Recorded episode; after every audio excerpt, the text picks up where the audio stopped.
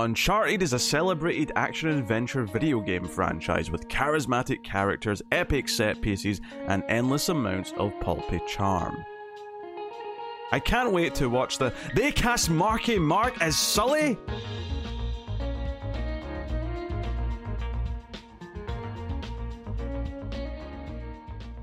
Welcome everyone to the Collector's Cut. I am Peter. That is David. Oh, does that make sorry? I I can't understand a word you're saying. Is it? Is this a joke because there's a Scottish character in the movie? It is. Yes. It very much is. Yes. I, I, Joe, I checked. The actor's not Scottish. His accent was something though. He's from Leeds. He's English. This is a movie podcast. We get together. Uh, we're in video game adaptation season, and we're rounding off with the movie that we uh, let our patrons vote for. Um, Need for Speed Lost, as did DOA Dead or Alive. Maybe they'll come back in a future video game season. But the winner was Uncharted, Oh boy. which, you know, I mean, as far as co- talking about it goes, at least I am actually a big fan of the games. I've played them all. I love them dearly. Okay. So I, you know, I'm coming into this with opinions. I'm coming into this with knowledge, which is great. I am on the opposite side of that, where I think I have watched maybe like 30 minutes of someone play it somewhere at some point in my life, and uh, that's about all I got.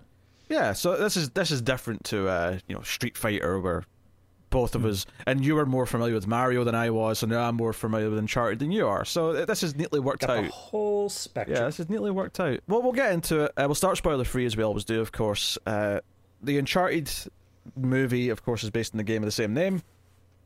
It stars Tom Holland as Nathan Drake, Mark Wahlberg as Victor Sullivan. Ah, dear. And then we got some other people in there. Antonio Banderas, most uh, notably, as uh, the villain of the movie. So we'll uh, we'll get into all all, all the uh, all the details and whatnot. Um, despite the fact that I'm a big fan of the game, you're probably saying, "Wait, had you seen this before? Did you go and see this when it came out?" No, I did not. I did not go see this when it came out. This was the first time I watched it because I didn't want to see it because I didn't think it looked very good. I mean, no spoilers, but uh, good call. Yeah, I mean, honestly, the day they announced Mark Wahlberg was playing Sully, I was just like, okay, I guess this isn't for me then. That's okay. I'll just stay away from it. I would love to see one of those trailers where it's just like featuring all of these Academy Award winning actors and they show it like one by one and you're super into it. You're like, yes, this movie's going to be fantastic. And at the very end, it's like, and Mark Wahlberg. And you're like, well, trash.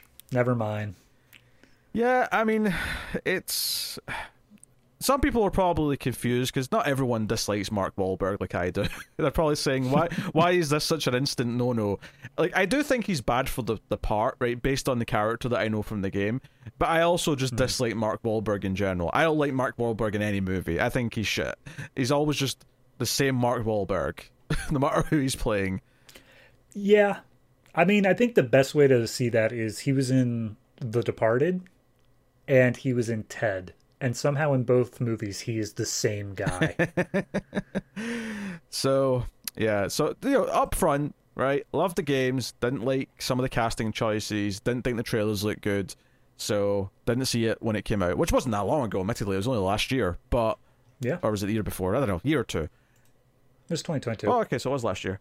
Um, I did remember getting annoyed because I got the trailer every time I went to the movies for like two months, and that was a little irritating.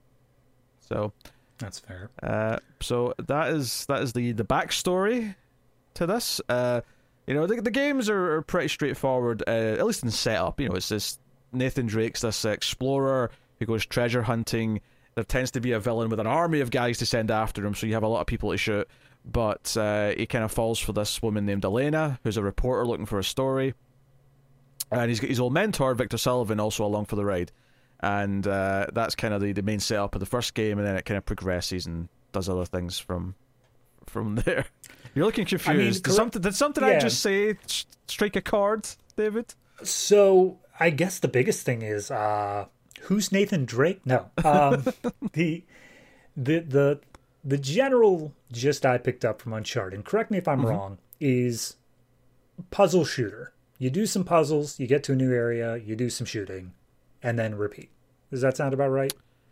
I'd say that's missing out the spectacle parts of it, but I mean that's you know that's definitely two of the main elements, Okay, right? fair enough. And interestingly, the spectacle part is obviously something the movie tries to to do. The, the, the movie tries to incorporate that. Oh boy, Uh, the army of visual effects artists on this movie definitely tried to do that. yeah, oh, I mean, the, the the plane sequence in particular definitely has a couple of little bits from the third game, but for the most part, n- almost nothing that's in this movie is from the games because they go this sort of prequel route. It's actually set before where, where the game starts because it's a it's a younger Sullivan. It's when Nathan and Sully first meet. That's the story of this movie and their first uh, job together. So they already know each other by Uncharted One. Yes, so Okay. they're they're going with a slightly different route here because I guess because they wanted to cast a young person as as Nathan Drake in case it became a huge hit and they could have him for, you know, he can be Peter Parker and Nathan Drake for twenty years and that's what that's his acting career. I mean, it worked for Harrison Ford for a while there. So I always got the feeling that Harrison Ford didn't want that. He just kind of ended up with that. Well, whether or not he wanted it is completely separate from whether or not he got it. True. I feel like Harrison Ford was pretty prolific anyway, even though he was known for two Oh, big yeah, no. franchises as well. Yeah, once once he managed to, because I mean, the Star Wars basically wrapped up early '80s, more or less. So once Yeah. he got out of that, he went on to do a lot of other stuff. Yeah, what's Tom Holland been in other than Spider Man and Okay, but to be fair, Tom Holland has not wrapped up his franchise yet. He's still going with it. yeah, but franchises last a lot longer these days than they used to, so he's not going to be done for a while.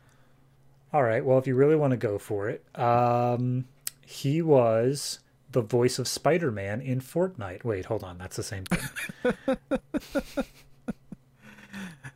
he was in that war movie. I forget which one, but he was in a war movie. he was in a war. That's very vague, but Infinity War. That was it. Wait, shit.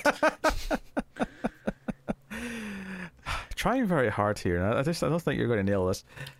Nah. Yeah, um, I think that's that's one of the first things that I would say is that I also, while I dislike Mark Wahlberg, I do think Tom Holland feels miscast as well, and I was I was feeling Yeah. that through, and I know they're going for a younger Nathan Drake, and this like before he really becomes like the Nathan Drake of the games, but there's just I felt like he was just playing the same character as he does in Spider-Man. I was just hearing his Peter Parker voice like over and over.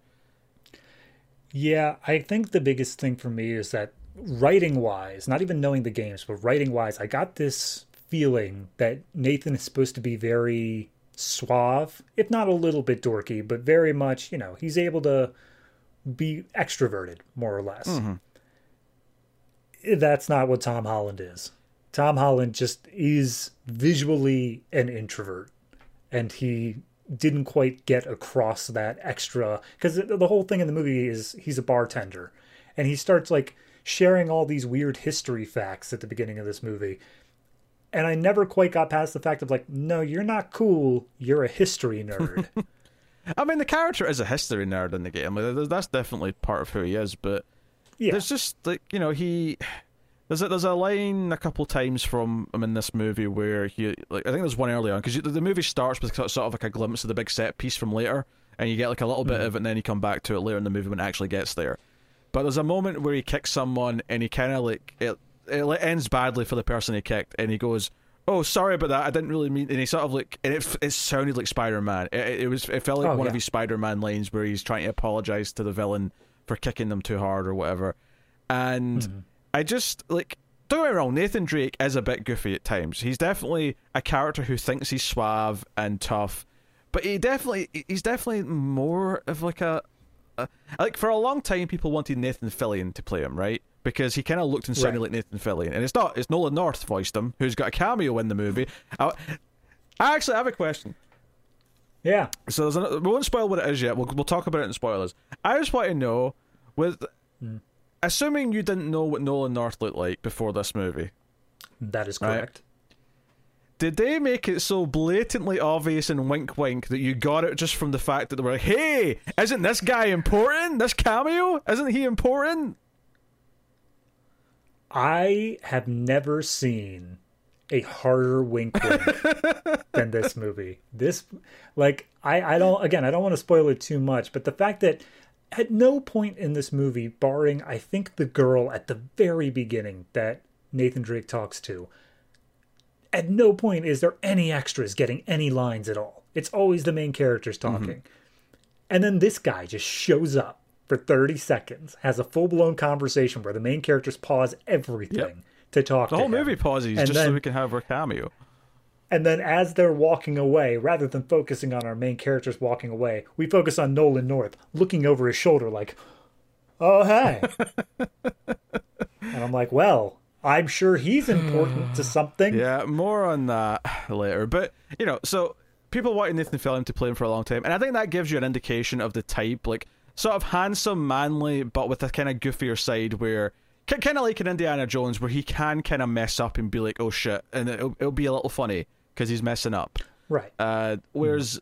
Tom Holland, you know, I have nothing against him, but he's definitely not got quite as much charisma as that. He he's a bit more like there's a reason why he's good as pl- at playing the high school nerd because he kind of right. comes across with that demeanor and he just he never he always because even when they put him specifically in the costume towards the end, he's actually mm. wearing an outfit from the games.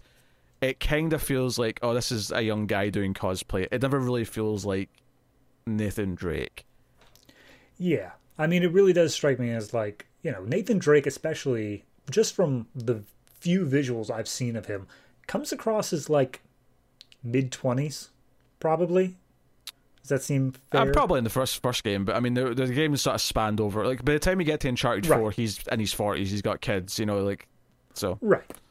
But yeah, I'm just talking. If we're starting early, then in the first game. So yes, if this is a prequel, it makes sense for him to be younger.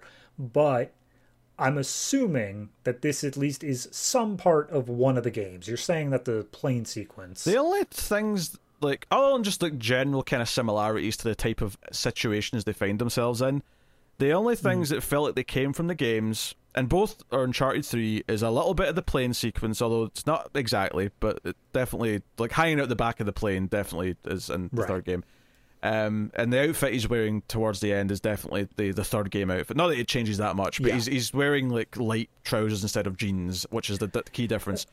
The other, but the only other thing that comes from the games is a little bit of like there's a flashback to him and his brother when they're both at the orphanage. Mm it's not the same as the game, but that was definitely something that was in the third game where it started to reveal some of uh like his back. No, his brother wasn't in the third game actually. Now I'm thinking about it. His brother wasn't introduced until the fourth game, but there was scenes of young Nathan Drake at that age, you know, sneaking around. Uh, maybe maybe a okay. little older, maybe like after his brother had left him already, but so it's it's more or less you know not a one for one. It's not a the last of us where it's just okay we're taking the game and we're just putting it on screen pretty much with minor no, uh, changes. It is a it is a smattering of we've got the whole story laid out. We're just going to mix and match and make something new but familiar. Yeah i mean is, is borderline a prequel? And uh, like i'm not saying it links up with the game but it almost feels like they could just straight up do the story of the first game as the second movie. Like you know like this you could say this is a prequel to the games it doesn't really feel like it is because it's different actors and it you know it, it doesn't right. have quite the charm or the the the heart that I think the games do. And that's that's something I wanted to get to is that I have never in recent memory been as bored yeah, I was with so many things I going was... on. Because this movie this movie is nonstop. This movie has action all the time. And even in the moments where they're talking, they're talking in a way where it's like, oh, well, I don't trust you and you don't trust me. And we have to figure out if we're even on the same side together. So even the slow moments have this suspense to them. But I was still so bored with all of it. Yeah, I think because like the the plot in Uncharted isn't that great, really. The the first game in particular, mm-hmm. it's just you know you're on an island, you're hunting for this treasure, there's a bad guy, Sully might have betrayed you, but you know, I don't think it's spoiling too much to say that. Given that there's sequels and he's in the sequels, like, yeah.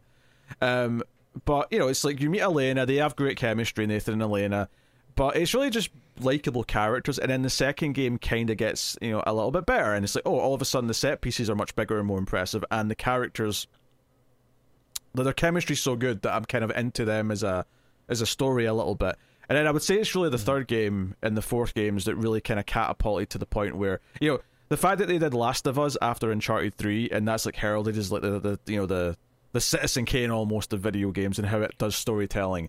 And then they came back Right. and did Uncharted 4 after. Uncharted 4 feels like so intricate and like smartly written and like the oh, focus yeah. on the storytelling. You know, Uncharted 4 is about Nathan and Elena and like their marriage is kind of rocky right now because he's getting lured back into the treasure hunting world and all these things. And there's there's a moment in that game where you're just driving around in a jeep and you're basically just uh, you've just had a fight, so you're driving around in the jeep and it's just music playing while you're sitting in silence and the awkward silence of the post fight, and you feel it, you feel it in your gut, and it's so well done, and it's it's just like the storytelling from Naughty Dog is really good, right? And I don't know what you do to make it work in a movie when fundamentally part of what made it work so well to begin with, before the storytelling even got that good, was just the chemistry of the, the voice actors and how fun it was to be with these characters in this world.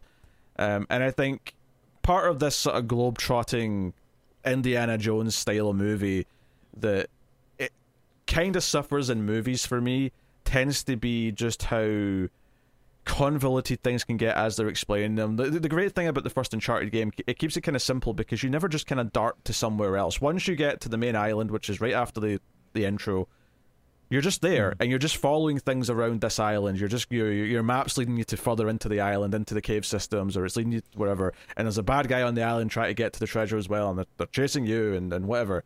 But here we're doing all this stuff with you know these rich villains. We're we're going from this country to that country. There's you know we have to do all this exposition to like set up why we're going there and why we're going back here. Um, I, I, I find it very unfulfilling in movies typically when we're going that in depth with it. So uh, part of that's a taste thing perhaps, but I just it, but it works so No, well I for mean- me in the game, which is why it sticks out to me. Yeah, I mean, if it's a taste thing, then I share in the same taste because it is, it is an issue where this movie feels so much like it's just playing the beats out that we all expect it to, mm. and even when it pulls a twist, it's like, yeah, I can see why that would be a thing. Like, it's not something that's catching me off guard. It's like, yeah, all right, that's that was pretty well forecasted, all Yeah, things I- considered, and then it just keeps going with the beats again. I th- yeah, because I think that's the thing is that Uncharted the game doesn't necessarily break any new ground for the type of story. The appeal of it was, hey, this is an Indiana Jones style adventure, but it's a good video game of that idea, and it's a good video game, and the characters have this great chemistry, and that's kind of what wins you over, and then it gets better as it goes. As a movie, well, we already have the Indiana Jones of movies. It's called Indiana Jones. right? We already have that. So at that point, it's like, well, what do we have beyond that? What is, what's going to make the movie stick out and be special in this medium? You know, part of what makes Uncharted special is because it's the video game pinnacle of that genre. Uh, well, right. some would debate Tomb Raider, obviously, but but you know, that's that's a that's another debate for another time. I mean, which one makes the better movie? That's the real question. We'll answer that when we come back and do the Tomb Raider movies at some point. Oh no! All three of them. Oh god! Well, that's the thing. Anyway. they're very compar- comparable because they're doing Indiana Jones style stuff. But if you go back to the early Tomb Raiders Yeah. before they started copying Uncharted for gameplay, the early Tomb Raiders were far more about the puzzles. It was far more about how do I get to the Right. place in this cave system or this tomb to activate something to open a door or whatever. Whereas Uncharted, Hmm. there's puzzly parts where you have to like, figure out a simple puzzle, but it doesn't tend to be that much in the way of like you know, there, there's a bit more hand-holded than the old Tomb Raider was. Like, Uncharted is more of a cinematic Okay. experience than it is. Oh, you have to really test your brain to figure these things out. That's fair because that was the one thing that was bothering me in this movie because I did assume that the puzzles were slightly bigger part of the game, and yet in this movie, Nathan Drake is just Mr. Encyclopedia Britannica. He's presented with a puzzle and he's like, "Hmm, well, what if we do this? Yep, there's the answer. Took me ten seconds." And it's like, no, this is supposed to. This is something that hasn't been solved in 500 years, and you're telling me all it took was fancy Mr. Bartender Yeah, here to solve it. It's kind of like that in the game, but I think it works in the game because it'll be like you have the notebook with the clues in it, and Nathan Mm-hmm. and Sully will talk about what, what the puzzle is, and he'll say, "Oh, is there something to do with this and this?" And then it sort of leaves it to the player to just connect that last dot, Right. You know, and that's what I think is missing here is that if the if the fun of this game was in the play style in how you you know are able to be the character rather than just watching the story play out I think that's where the movie's not going to work because you are forced to just watch the movie play out. You exactly. Can't, yeah. You can't interact with it. You can't be a part of it. It's just there in front of you. So I think that's probably where it fell down the most. And again, full speculation on my side, having not seen any of the games, but yeah, and and so much of the movie is people, you know, like going back to a room to talk about what the next part of the plan is, and like so much of Mm-hmm. Uncharted is like once you're on the adventure, you're mostly kind of on the adventure now. There's no retreating to like to Yeah. the hotel room to talk about the next move. I do want to point out that this movie has what I consider to be, you know, the treasure hunting movie, like cardinal sin, which is there are so many points along this quote unquote journey where the thing is not only easily accessible, but just in like plain sight. And sure, they make the excuse of like, oh, well, so and so never knew how to do it. Like, it, it's only because we have the journal that we know how to do it. But, like, you're telling me that there's a keyhole in a Papa John's and no one thought, hey, let's maybe jam something in there and see what happens? Well, well, I, honestly, the bigger problem for me is that so much of like what's happening, you've got this chase to get to like the you know, ultimately it's about finding treasure, right? It's about finding gold. Yeah. And there's so much of this chase between multiple heroes who are constantly wary of betraying each other because they don't know if any, any of them are trustworthy. And then you've got the villains also chasing after the thing. And at several points, I kept thinking, but the ent- there's two keys, and the entire time the good guys always had one of the keys, right? One Yeah. character always had one of the keys. So even though they were d- determined not to lose the second key, um, but they never had the other key anyway. So I, there's just there's lots of times where I'm like, how are they keeping up in this race when they're not figuring anything out? They're chasing after people, and Yeah. there's just there's a lot of contrivance and just everyone being able to sort of always be like just behind each other in the race when it feels like uh, really only one person or one group who's figured things out should even have an idea of where the next thing is or or ha- has the equipment available has the the keys you know literal or otherwise to get to the next thing Yeah, it it feels like Nathan Drake is the only one who's actually studied for the test, and everyone else is just kind of like, well, let me just take a peek over there, and somehow they're still able to get the full grade right up until the very end. yeah it's it's it's oddly it's just it's one of these things that kind of bugs me in these types of movies a lot is uh and it happens a little bit in Indiana Jones, but it- it's got that thing where it's like the hero's just making it through all this stuff, but somehow the villain keeps turning up right behind them, even though it feels like it should be impossible. I mean, the proper way to do that is have the hero of the story be beholden to the laws, the rules, mm-hmm. whereas the villain is just going through and breaking them all. But Nathan and his merry band are already treasure hunters of moral questionable like grayness. And so they're all breaking the laws and the rules. So there is no reason for the villains to be able to keep up as well, except that they have more money. Yeah, they got a lot of tech. They're Yep. that's basically it. Which it was so strange because there's one point in this movie that revolves around the fact that uh, Sully has Nate's GPS on his phone. Mm-hmm. And it's one of those things where I'm sure that technology exists. And I think we talked about this in like the Peppermint review or something, where like, I know this technology exists. And yet for some reason, it still feels like they were pushing it too far of its capabilities for the entire movie. I think you're thinking uh, Turtles Out of the Shadows, where it Was that where it? revealed not only where they were, but what floor of the building they were on. yes, that's right. Uh, I think the problem with this is just that they're in a location that feels like there's no way like anyone's like pinging any service here. Oh no! In this like remote not. cave system in the water out in an island that's you know Yeah. I don't know. It just it feels like yeah, really, really. It's like telling you that he's here because I, I, I feel like there's a certain point where he would just go off the map because the I mean, not only that, but no matter how they're moving and how they're doing anything, crystal clear audio the whole time. oh yes, of course, of course.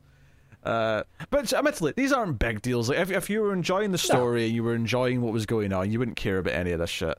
Uh, it would just be like, yeah, just go have fun. But um, as it is, like I just I never really like felt much for these characters, and uh, obviously there's no Elena in the movie because it's set before he's going to meet her.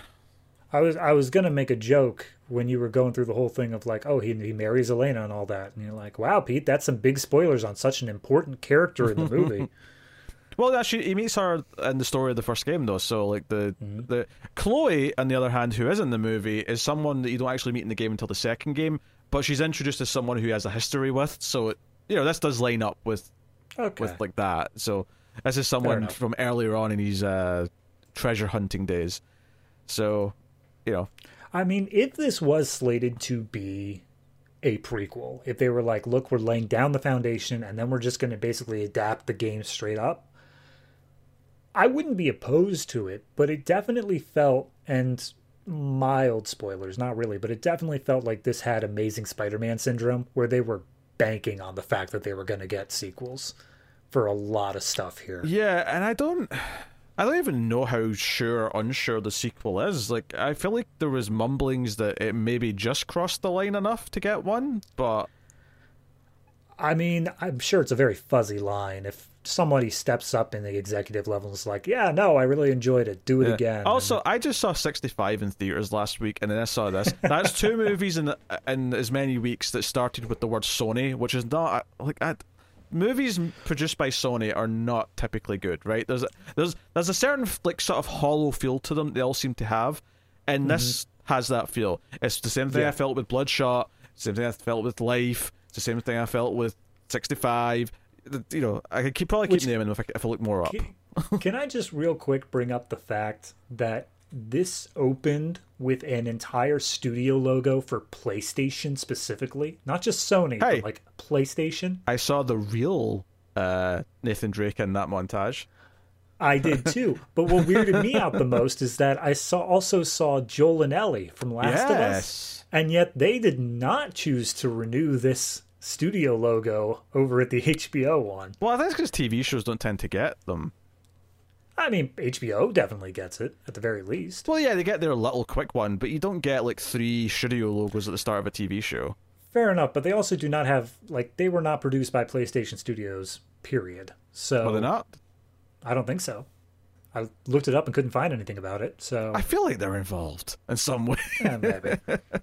I feel like they're Who involved. knows? I, yeah. I mean, that's the thing is that it's the weird, the weird thing about watching this now and not when it came out is that this is right after the Last of Us TV show ended, and that was, Mm-hmm. you know, well, there's a couple of nitpicks to be had. It is the genuine, like, you know, the the honest attempt at trying to adapt the material, respecting the story of the game, respecting what the game was, and making it fit in the medium of television. Yeah. And it's very faithful. Uh, it changes things that make sense to be changed for the most part, uh, and feels like it's it's trying to it's trying to make you feel the same thing that you felt when you played the game, but uh, achieving it through the strengths of TV instead of a video game. So seeing this after that just is like extra painful. It's just like oh god, like Yeah. one one of the things I was thinking early on, I was like, oh, they're going to use the music because Uncharted's got a really specific main theme that's really cool, and I, you know, it's a really great piece of music, and they've used it in all the games. And it actually, there's a little bit of it starts to creep in, and it's right before the Nolan North cameo. So I was like, oh, that's why they Ah. used it. And it does come in a little bit again later on when he fully completes his outfit. Um, but then it just sort of goes away until a little bit of the end credits. And all, all I could think was is like, wow, it's it's almost like yeah, you want to make the little nod, but you. You're, you're treating it as if it is an Easter egg, where like, oh, people who've played the games will, will you know, they'll pop for hearing it, but any new people won't care. And the problem is though, is that giving me that little slither of it just emphasize just how dull and generic the rest of the music was, because I'm like, Right. the rest of it is just so forgettable. Just use the theme, damn it. I mean, I think that may come down to kind of just an ego thing because mm-hmm. no major surprises here. This movie was executive produced by Avi Arad, who, you know, he's had his fingers in a couple of pies that have not been great historically. As you do. But the uh, I think that it might come down to a thing of like, yeah, no, the original games were great and all, but then these movie execs step in and they're like, but what if we did our own thing? And I think it also carried over to the musical score, where they're like, yeah, no, the, we, sure, we got that, but then we hired this composer, and he has the most generic thing you've ever heard. Yeah, I, I see it time and time again with music specifically. Like, obviously, there's other adaptations where, you know, Resident Evil has great music. They didn't use any of it in the movies. Now, admittedly, those movies suck as well, so I'm almost glad in a way. But even in movies themselves, like, like movie to sequel, there's so many times where either the director or the new composer just like, no, I'm not using any of their thing, even though it's the most iconic and like beloved piece of music ever. I'm going to do Yeah. my own thing. Uh, the, the the franchise I always bring up is like the Terminator movies after T two, like were like so weirdly like resistant to using the Terminator theme until hmm. like Dark Fate. It was really weird. Like you, you you only got it in the end credits of some of the movies. It, they never used it during the film, and I'm like, this this franchise has a main theme. Yeah. It has a, is an Now- iconic main theme. Why are you like like why is Marco Beltrami like insisting that he's doing his thing in Terminator Three? He's like he's too he's too good to use the established theme. Now, see, I understand it in some aspects because you look at things like Batman historically over the ages. Is that, you know, you got the Danny Elfman theme, it carried over to the animated series more or less. But then once we got to Nolan's films, it was a completely different theme. And I understand different. Well, yeah, but that's that's a, but that's a restart though. That's a complete Yeah, new. it's different. It's different iterations. I can understand that. This one is supposed to be a straight adaptation.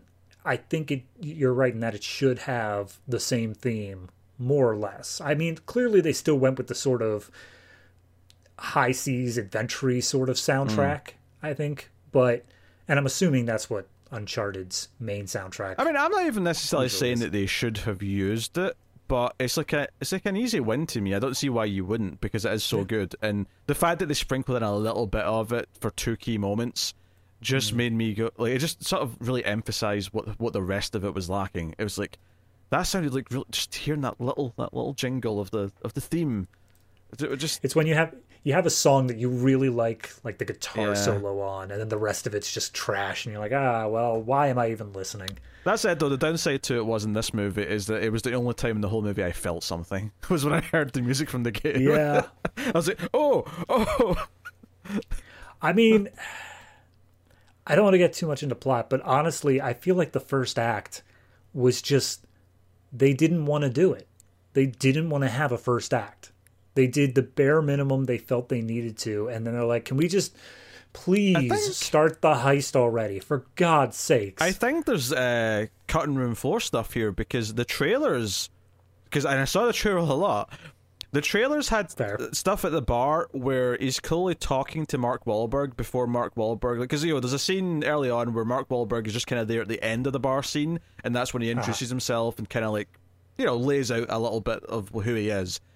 Um, I think clearly from the trailer there was stuff with him talking to him at the bar while it was still busy, like you know when he first came in and started Which it felt Yeah. like there should have been. yeah. So I, I really felt like, oh, there's definitely like an earlier conversation. Like Tom Holland clearly had already speak, spoken to him earlier in the night, but it's just not in the movie anymore. Uh, so there's a lot, you know. Which- things like that. on one hand, I am appreciative over the fact that this is a modern movie that managed to come in under two hours. That's I, true. I, I genuinely appreciate that. But if there's something that's going to help the story, keep it in. Yeah, yeah. Like, there's tell- a balance. Make your movie as long as it needs to be. Yeah, I mean, obviously, one of the things we've not mentioned yet that we should do because we always talk about it because it's the, the most prominent reason for a movie being good or bad, typically on any Mm-hmm. given example, is the director. So the director is Ruben Yes. uh, Fleischer, who I'm like, I recognize that name. What has he done? So he has done uh, Zombieland, which is probably the most beloved thing he's done, but he also did Yep. Venom, which admittedly some people ironically love it, but it's not it's not good. He also did uh oh I mean he may have just produced Gangster Squad. Uh, he may not have directed that, but um yeah, he's got he's got like such a weird like apparently he might be making a Jak and Daxter movie, which was a Naughty Dog franchise I was going to say that's PS2. going to be part of the PlayStation cinematic whatever universe. universe. Yeah. Uh, he's apparently working on Now You See Me three. Oh god! I never like I never I thought I never saw the second one, but the first one was just really a movie to me. I I've I've almost seen both, but I I genuinely thought Now You See Me three was like a meme. Like there's no way they'd ever make that. But How do you make a movie called Now You See Me and you don't name the second one Now You Don't? because they knew they were going for a trilogy, apparently. Apparently, yeah.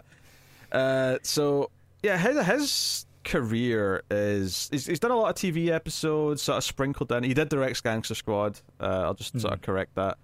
Um, but you know he has kind of like a weird, you know, it's like Oh, sorry. I just my uh my girlfriend watches The Good Doctor, Oh. and literally the episode she just finished watching was one directed by him, and it was fine. oh, very good. It was a backdoor pilot, but it was fine. Yeah. Uh, so I, I love how th- this is this is just an IMDb thing, but they've also they've got Gangster Squad list, li- squad listed, but they've also got Gangster Squad deleted scenes listed as a separate Oh, yeah. credit. Totally separate thing. I mean, that's just kind of the you know that's the same project. It's just cutting room floor material, but you know, If it's released separately, it counts. yeah. Uh, needless to say, I don't really think he's a good director. I think he's not like the worst ever, but he's definitely kind of the the Sony Pictures like everyman director who comes in and just sort of like gets his movie in and budget, and you know nothing about it sticks out. There's no particular sense of style. It's a very Yeah. I mean the the biggest one I can really picture here is Zombieland in terms of actual direction because you know it had all the cool the titles captions and stuff like that. Yeah, yeah. Yeah, it, that one had the most direction, but I feel like majority of it fell on the writing rather than the directing. Yeah, it comes back to what I was saying earlier, but this just feels so generic. It just Yeah. it's it's the It hit the formula. it, it is a formula. It really does feel like a formula, and it it it fails to have anything about it that makes it stand out. That where you go, oh, I'd rather watch that instead of. Uh, well, and this is the weird thing with movies. Like, they're yeah, your one good example, kind of, is Indiana Jones. Oh, there's a little bit of Goonies in this, which you know we'll save for spoilers. Why There was a major Goonies moment in this. I'm trying to downplay it for spoilers' sake. Go down. No, screw it. Like they know what's coming. This movie's by the formula. You know what's happening. Um, yeah, I, I, The only other one that it hit me for was uh, just kind of a cult favorite for myself, Mm-hmm. at least, is National Treasure. oh yeah, I, I think I saw the first one back in the day. Yeah, I mean, I, did, I I wouldn't say I grew up with it, but I enjoyed it when it came out, and I've always looked forward to a third one, but never quite happened. Yeah, that, I wouldn't expect it. I, I feel like a lot of treasure hunting movies kind of fall into the same hollow formula. You know, I, like for whatever reason, like no one's tried to do or treat them like something bigger.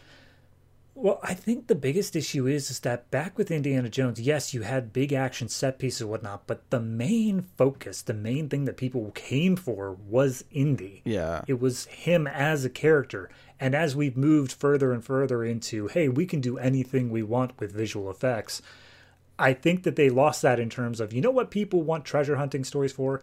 The part where they blow up an island, the part where they jump out of a spaceship, like those moments. And that's not.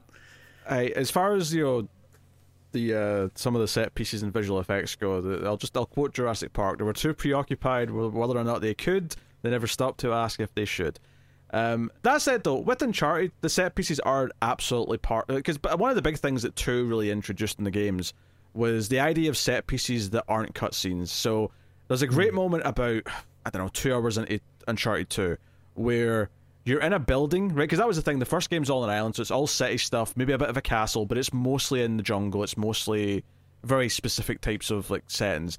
Second game, after a little intro, you're in a city. So it's like, oh, we're climbing up the side of buildings now instead. We're we're doing this. It's a very hmm. different environment, so it was really exciting.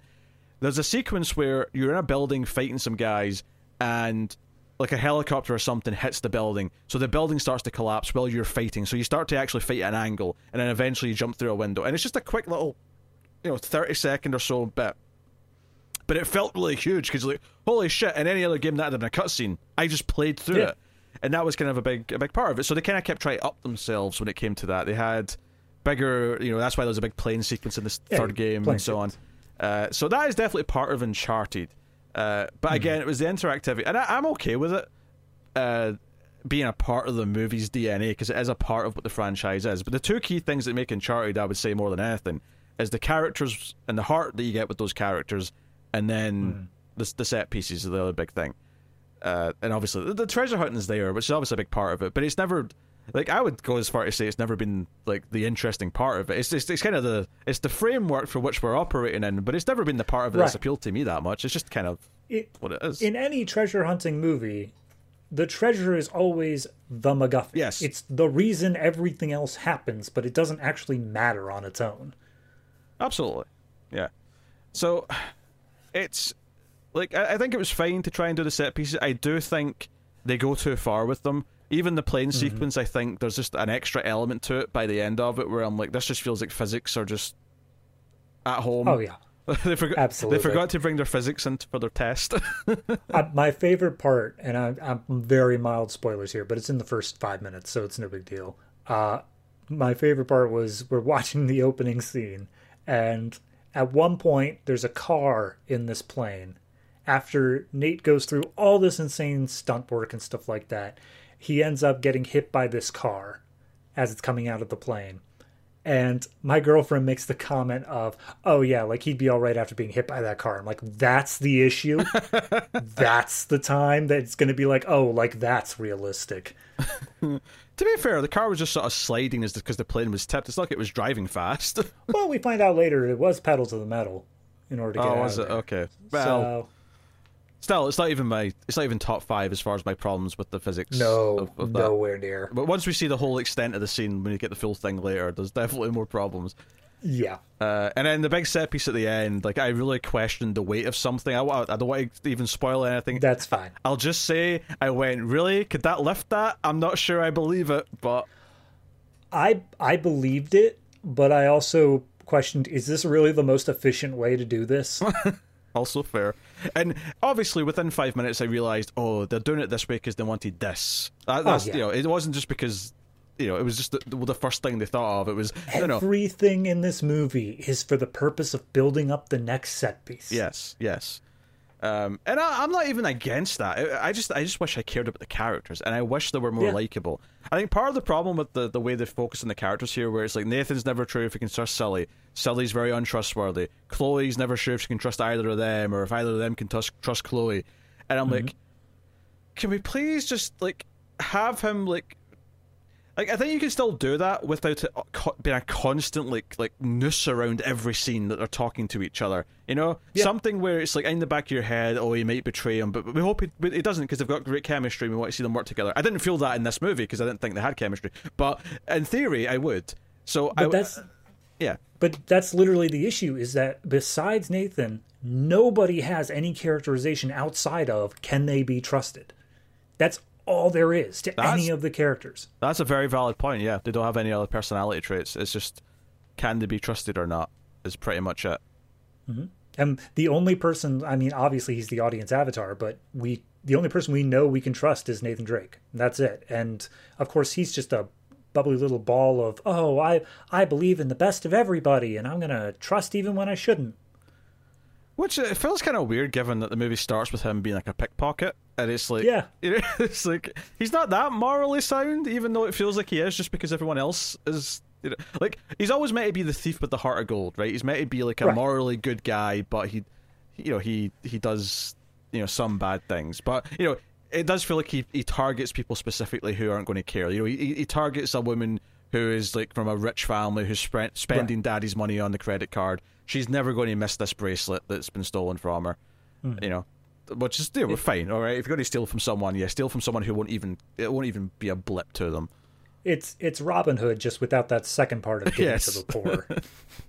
Hey, hey, rent in New York's expensive. He's got to Oof. make ends. That is that is. I mean, we're circling 100% of the way back here, but that is one thing that kind of threw me for a loop is when I realized this was set in New York, and they showed some pretty famous New York skyline objects behind him. I'm like, this is just Spider Man.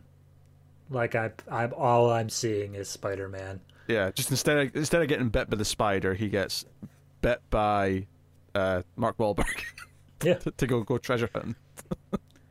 this was this was an alternate universe where instead of him being an only child, he had a brother. Do you know, the, And- there's a line from where I thought, like, I almost wish they'd rephrased it to be like a weird indie reference, right? Not that I would, I mm-hmm. want references and I, but it made me think of it. But they just, they should have just went further with it because it has been really absurd to do it with this.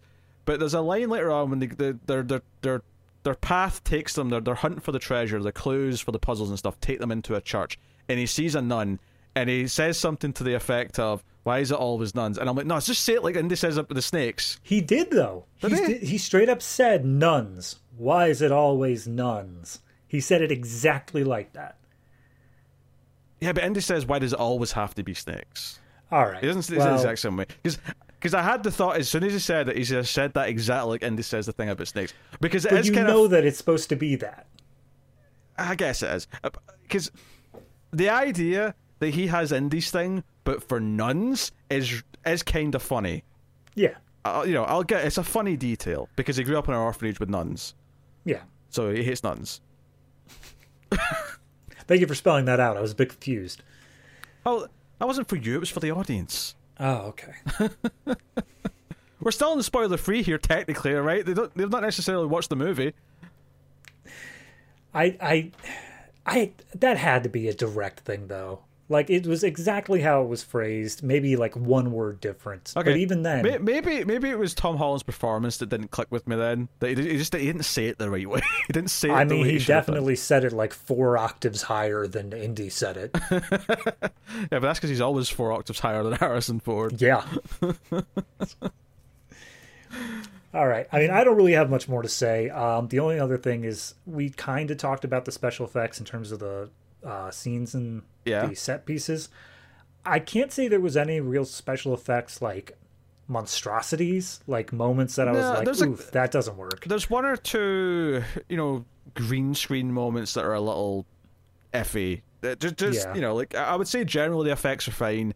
Uh, there's one moment where Tom Holland's walking out of water in one scene where it looked kind of unfinished or like he wasn't blending with the background properly. Uh, fairly near the end, but like other than that, like it, but, you know, it was it was minor, relatively minor things because like all the big things with like things flying through the air and uh, oh actually no, there is one thing actually when he's dangling off the plane and there's a times where he's like falling from one like bit of the cargo to the next there are Yeah. times where it's very clearly like a CG character Oh, who's yeah. falling right Absolutely. so uh, there's a little bit of that Matrix Reloaded like oh that was a video game character but ironically it looked better in the video game yeah. It's because it doesn't stand out then. Yeah, it stands out more in the movie. Yeah, because it's not jarring. Yeah. Uh, it's funny how you play the video game in 2011 and you're like, oh wow, look how realistic this looks. Then you watch the movie and it goes to a CG and you're like, oh man, that looks so shit. Why'd that look so shit compared to everything else? I mean, that's the sort of thing where you know people go back and they're like, "Oh man, Final Set Fantasy VII is the peak of graphics." I'm talking like the original one. and it's it's just with time. It's just how it hits you at the right age. That's all it is. Well, people talk about the story in that as if it's th- this great, and I'm sure it's fine for its time and what it's doing. But I'm like, hmm. people are like, "Oh, I cried during Final Fantasy VII," and I'm like, I didn't even have a blip in my emotion until The Last of Us. How were you tearing up at Final Fantasy VII? It, it, it's Some of us aren't dead inside, Pete. God. like, ah, um, yeah. And also, one of the bad guys' henchmen is simply credited as the Scotsman. Uh, I I did understand what he said for the record, just in case you were curious. Hey. Uh, I mean, technically, so did I, but I feel like I have a little bit more exposure than the average American.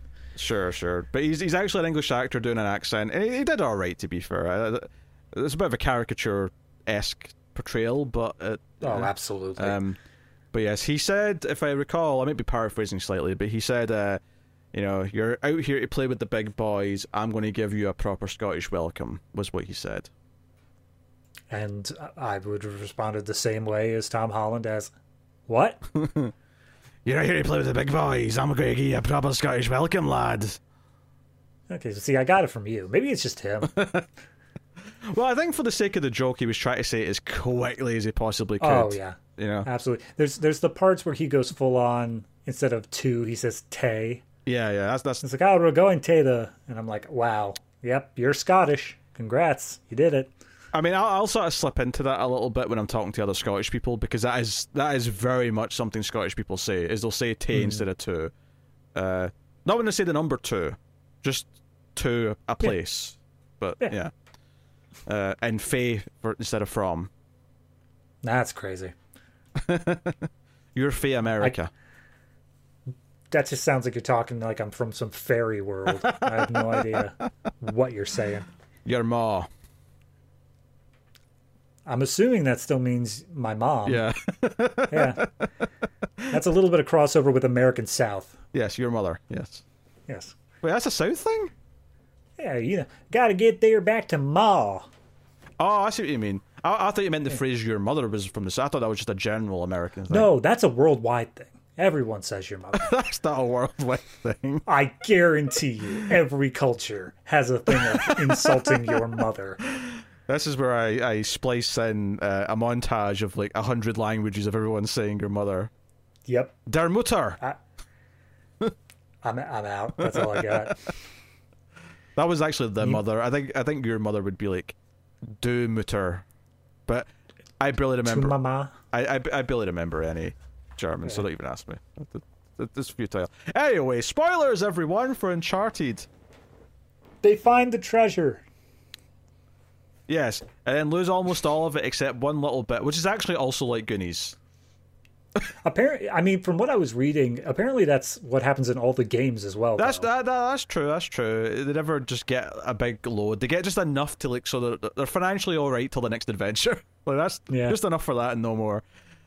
Uh, which, given that the full amount in this movie is quoted multiple times as about five billion dollars worth, yeah, you don't need that much.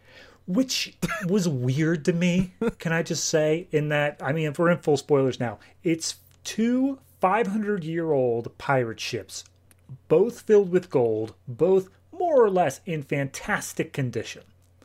Well, when, And when the they fact first that it's- oh, when they first find them, they're in fantastic condition. Not so much at Yes. the end. Yes, but the fact that it would only come down to less than 10 billion, where there are people in the world who own more than that amount of money already, that just seemed weird to me. I wonder if this is because like all these ideas for movies like this come from an earlier era where money was less inflated, so this sounded like the right Yeah. amount. But actually, it's like you know, if, even if you earn a million a year, so you're technically a millionaire, like that's actually only just all right in California now. Yeah. that's not like being It's, rich it's, anymore. it's the Doctor Evil problem. Yeah. Where he's like, "What do you What do you mean one million dollars isn't a lot anymore?" Yeah, I mean, don't know, it'd still be a lot to me, but like, oh yeah, no. Uh, Patreon. yes, patrons. uh, oh, I should. I should add like a joke tier that's like the millionaires tier, like. Yeah. you got a million to throw at because hey, one person gives me that for one month, and it's like, well, all other patrons are eating for free for the next like ten years. The patr the pa- the millionaire tier is you now work full time on videos, and for the first five minutes of every video released after that, it's just repeating that guy's name. But anyway, so the movie opens with like part of the plane sequence, although it notably hmm. only gives you like from Nathan's perspective, so you never see any other characters. It's just him like sort of dangling from the cargo that's like sort of out the back of the plane, and then eventually getting hit by the car, and he's just kind of falling to his death at the end, and that's kind of when it cuts to you know I mean, it's the eye catch. It's I get it. I see why they did it. I don't think it was once you get the full story of the movie, I don't think it was really necessary to have it here, but It feels weird because they had to like cut around so many things that were actually happening. Like when you get to the full version later, there's so many Mm-hmm. things around it, and it's like so split up versus what it was at the start that it really Yeah. does feel like someone just thought, "Oh, we have to start with like an action sequence just to excite everyone," because you know we don't we don't get to it quick enough. I was gonna say if I don't think these people I, maybe they're thinking once they get to home media release, but people who are in the theaters, they know there is going to be action at some point. That's- like you don't have to trick them. That's true. They're, they're sitting there. They're, they're they're committed to the movie, Un- unless you're so bad, like they, they want Yeah. to walk out. Like they're committed to stick around and see where it goes. But even then, the very next scene in the movie is a flashback to his childhood, and it's them doing like a break in at a museum, which seems like it should be enough to catch the eye anyway. Yeah, because it's giving you a hint that they're going to go hunting for things like this. Yeah, Yeah. yeah, it makes some sense. Yeah, the, the yeah, you get this flashback where his brother's going to be arrested because this is the third time he's done something illegal, and he decides to run away instead. And it kind of feels like he's maybe kept in touch with the odd phone call or postcards to, to Nathan, but he's kind of been gone for his life ever since. And um, They specifically have him, and I'm assuming this is something from the game, leave a ring that he has on a necklace that apparently was descended from their ancestor, famed pirate Sir Francis Drake. I mean, I think the movie does make it clear in that scene when they talk about that that they're not really descendant from Francis Drake. Yeah. It's something their parents just sort of jokingly said to them because their name happens to be Drake. Mm-hmm. Uh, so and that is that is the case in the game. Yeah, no, he has the ring in the game. The, the ring's like a key thing in the first game that he has. Okay. Uh, and I th- does he still have it around his neck and the rest of them? He might do. I feel like he still got it if he didn't lose it. But um, yeah, yeah, the rings the rings a thing from the game. To be fair. Okay. Um, but yeah, it transitions from that to uh, Fif- Fifteen years later. yeah, and what was so weird about it is they said he was ten in this flashback at one point, and I'm like, I don't know, he, he felt a little bit older than that to me. Maybe. I mean, I wouldn't be surprised if the actor was older than that, but based off how young Tom Holland just looks as That's a person, that's true. Yeah, it it definitely felt like instead of a 15 year gap, there was maybe like a seven, like maybe I eight. think that that's actually the weird problem with it is that Tom Holland looks young enough that it feels weird having a different actor playing him as a kid. yeah. They even did the thing where it was like a slow fade between the young to the old actor, and I'm like, that's very ballsy that you think they look that similar. There's even a jo- that you're gonna get away with this slow fade. there's a joke in the mid credits scene that Tom Holland can't grow like facial hair yet, and I like you know what? Yeah. To be honest, I kind of believe that he can't grow facial hair yet. I think you could get like a pencil thin mustache, Yeah, but not but- like a bushy thing. bit of fluff, yeah. Yeah. Uh, so yeah, this he's a bartender and he knows the history of all the drinks. Uh, he's a pickpocket, and Hmm. Sully is in the bar and kind of pickpockets him and takes the thing he stole. It's kind of like a like a gotcha, come find me kind of thing. Which, again, we mentioned earlier is that it seems like there should have been earlier scenes to this of them talking before Oh, this particular There was in the trailer because there's a whole thing in Right. the trailer where he's joking that he looks too young to be a bartender. I, I remember that because I saw that that first part of the trailer right before I started ignoring it every time it played. That was the part that I always Hmm. got at the start. But it was so weird in the movie that we did get in that the very first time these two talk, before he even does the reverse pickpocket thing, he's just saying, Hey, I see that you were pickpocketing that lady. I've got a job for some ancient gold. It's like this feels like a very strong come on for what we know is not an accidental meeting later on in Yeah. the movie. But at this point, it's like at this point, Nathan Drake should just be like, um, okay, sir, you are clearly too drunk. I'm going to call you a cab. I mean, I will say the one upside to th- this stuff is that Nathan's brother was someone who we didn't even know existed until the fourth game. And I, I think the fourth game might even be the best one from a storytelling perspective. But I remember thinking it felt a little bit like, oh, we're shoehorning in like some backstory here because they never mentioned the brother before. Um, Right. So at least with the movie, they they're like already establishing he had a brother. Um, like, and in the fourth game, you find out, you know, like he was in prison, which kind of lines up with where he seems to be at the end. You know, when we get like a little glimpse, he's still alive in the the the ending. So yeah, because because you think obviously everyone thinks he's dead uh, throughout most of the story here. But so it's nice that they were able to establish that early, assuming that there was going to be more. I'm not sure if there will be more, and I don't, you know, I don't really want to see more. I- but The execs want there to be more yeah, as of the production of this movie, so they're going to act like there's more while they're making it. So, yeah, uh, he he finds where. Well, he doesn't even have to find where he lives because he because when he pickpockets him, he leaves Sully leaves his business card in, Nath, in Nathan's pocket. But he still makes sure to go through the effort of like stealing the keys from the doorman and breaking into his apartment anyway. Yeah, well, I, I guess he was hoping to sneak in, grab it, and sneak out without being seen. But of course, Sully was Yeah. expecting him, so he's just sort of waiting for him. Um, Which I was kind of looking forward to that aspect of it, in that this movie was kind of just escalating values of gotcha, where it's like, oh, I knew that you knew that I knew that we knew. I was looking forward to that being expanded on, but after this scene, it was basically a moot point. Like it never really came up again. yeah, I do, I do appreciate that he went there looking for Nathan because I agree it did feel kind of like like he's just coming out with I need a partner for this job like this. It just Yeah. it felt so forced. But then, of course, we find out that he knew his brother, and he's come come looking for Nathan because you know his brother was good at this, and that maybe Nathan would know something or figure something out or whatever. Uh, Hmm. And of course, later on, it turns out that his brother had sent him some coded messages in the postcards that he sent him. So there is some hints that he has, But he didn't know it at the time. yeah. Uh, so it's like okay, okay. So you're recruiting uh, the younger Drake to go on your your adventure with you, and I think one of my sm- admittedly smaller problems in the movie, but it happens twice. There's twice in this movie, and one of them's here, where Nathan says, No, I'm not doing it. And then he goes home, and then he just looks at a few of the postcards, and then calls him and says, All right, I'm in. And I'm like, if you were going to make it that easy for him to change his mind, you you shouldn't have bothered like having him refuse in the first place. Yeah, I mean, there should have been a scene where at least like something changed, anything. Like maybe he needs the money, maybe he, I don't know, it, it, anything where there is actual change in Nathan's life would have justified it. But all it was was, oh yeah, my brother exists. If I yeah, it makes me think of uh, Amazing Spider-Man Two. Fun enough, you brought you brought those movies up earlier, yep. but it made me think of that because there's a moment in that movie where Peter Parker not this Peter Parker. It's uh, Andrew Garfield, of course. The other uh, Peter Parker. He just for no reason like pulls a suitcase out of his closet, and it's all these like all these parents like mystery, you know, like stuff that they left when they died. Mm-hmm. And there's like no motivator for it. There's no motivation for him to do that at that point in the story. Nothing makes him think of his parents. Nothing reminds him of this mystery. He just does it because the movie needs him to do it to get going.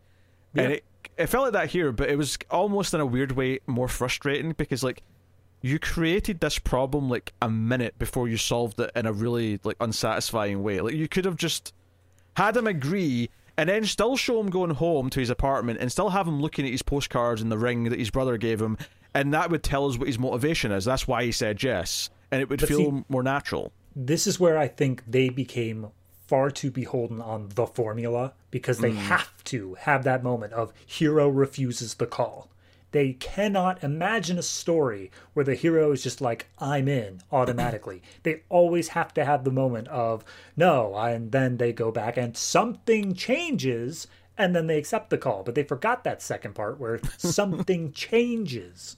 It it just it felt so unnatural, yeah. But I, I, like I say, I'm fine with that being his motivation for saying yes. But he already had that motivation. He didn't need to, yeah, you know, be. I mean, the fact that what this was one weird moment for me is that he, he particularly goes into the box and pulls back out the ring on the oh, necklace.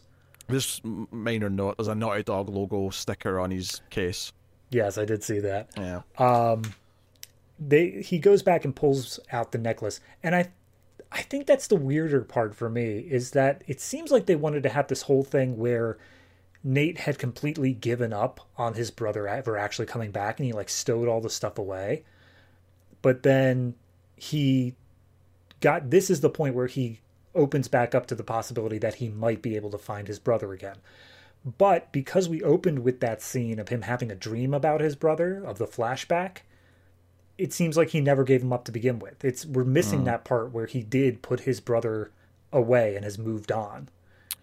Yeah, yeah, I think yeah, because obviously it tries to play it here as it's like okay, I have to do this for my brother because he wanted to, and he was hoping that he'd find him. Because at this point, Sully's telling him the lie that maybe they'll find his brother, but we find mm-hmm. out later, of course, that Sully thinks his brother's dead. So does Chloe. They all think he's dead. Yeah. Uh, obviously, the ending tells us that he's actually in a prison somewhere, and that lines up with the games because he's in prison. Uh, mm. You know, uh, at the start of four when before he gets out. Um, so from there, they have to like get this this gold cross, which happens to also be a key, uh, and it's at this auction house. Uh, there's a little bit of setup here as well, where he explains that this family, uh, Antonio Banderas' character is like the, the big son of this family. Although even mm-hmm. he's like in his like late fifties at this point, so it's not like he's a, a young man at the very least, they made his father like 80. So no, that's fits. true. But the, the relationship still felt like this was meant to be father and like son who's maybe just hit his 20s and is like yeah. relying on his trust fund. But he's like, no, you're like, you know, you're, you're, you're, you're old. I mean, he literally was relying on his trust fund. That was a part in the movie where he's like, no, that's my money. I deserve it. Yeah, for some reason, he's old man, and for noble reasons perhaps, wanted to give the family fortune away uh, to. Mm know, places. Yeah, good. Hopefully, I, I assume charities and places that would do good with it. But he's he's really investing in Bitcoin. Just a little too late. Which, by the way, when we see him with his father the first time and they're at their headquarters, um, the, so they've got this like headquarters that's built around these ruins or something. Like, because inside mm. it's like these ruins, and I noticed that these ruins were all like uh, like waist high kind of walls, and that's Yeah. actually notorious in the video game because there's so many like shootouts where you're like ducking behind the cover. And I, when I ah. saw this, I thought, oh, there has to be a fight scene here later where we actually get like a shootout with the the, the waist high cover. And then we never see this location ever again. It never goes back there. I'm like, what the hell? I there's this entire this is the issue I have with this entire Antonio Banderas plot is that spoiler he he never makes it. Like they he gets the Oh, he's, he's a red cross herring. keys or whatever. He's a red yeah, herring then of a villain. He's not the real villain. yeah, and he's killed about halfway through. And I feel like the writers knew that. They knew they were going to get to that point. And so they didn't think that they really needed to give him that much development. But then that raises the issue of well, if he's not given development, we won't think he's the real threat. So instead they did just basic lip service of like, oh no, he uh he wants daddy's money and um he's hired the other people. That, that, that that's evil. Sure, why not? Yeah. But he never actually does anything as a character besides just kind of smirk in Nathan's direction one time. Yeah, he obviously whines to his dad and he bids on the key because he wants it at the auction. That's Mm-hmm. basically it. Yeah, we see him for the first time properly at the auction, as well as the woman that he's hired. Uh, her name's Braddock, apparently. I never heard that in the movie, but sure. I mean, yeah, they said it a few times. Yeah. Uh, played by Tati Gabrielle, who I actually do recognize. She was like kind of the mean girl on the uh, Netflix Sabrina show, uh, Chilling Yes. Adventures of Sabrina. So uh, I didn't know her from something. Uh, so she is kind of like your femme fatale character who ends up being the real villain because she just like assassinates uh, Antonio Banderas when they're on their way to the treasure later, and she's like, "Yeah, this is my mission. You all work for me." And the henchmen are all like, "Yeah." Like it seems like they kind of even knew that they were really working for her the whole time. I mean, the way that it struck me was the fact that she owned all of these other people. Like they were her people, and mm. then Antonio Banderas just hired out her for this mission. That's how it struck me. So when he when they ki- killed Antonio Banderas, it was just like, well, all right, Yeah, you may be right. I don't know. Uh, there's there's a moment where she's sort of like saying, "Everyone, no one's got a problem with this, right?" And everyone's just like, "Yep, good." yeah, good, cool. Yeah. Uh, Um, so so the heist scene in the auction. yes, yes, which is basically Wahlberg said to to Nathan Drake, "All I need you to do is cut the power." And he's like, "How do I do that?" He's like, "Well, I'm not like that's for you to find out. Like, uh, Yep. like I'm not doing all the work for you. That's the whole point of having a partner." So he, And then we get the modernized version of the library research scene. oh yeah, the of googling. s- yep, sitting in his bed, just Googling, and not even Googling things related to the heist, but also just doing background info on Sully. Yeah, he does background info on Sully, and then he also makes a request. He's like, "Hey, I need this. I need this type of suit and equipment. Also, a cat." And I'm like, "What's the cat for?" And then it becomes this running gag that he just got a cat because he thinks Sully needs a cat. So it becomes Mm-hmm. this running gag where they reference the cat a few times, and then even at the very end in the the mid credit scene, he's got the cat and he's uh like cat Is this- backpack. Is this not a thing from the game?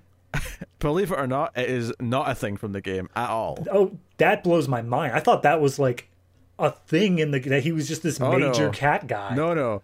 I don't think the word cat is ever mentioned in the video game. Why would they do that?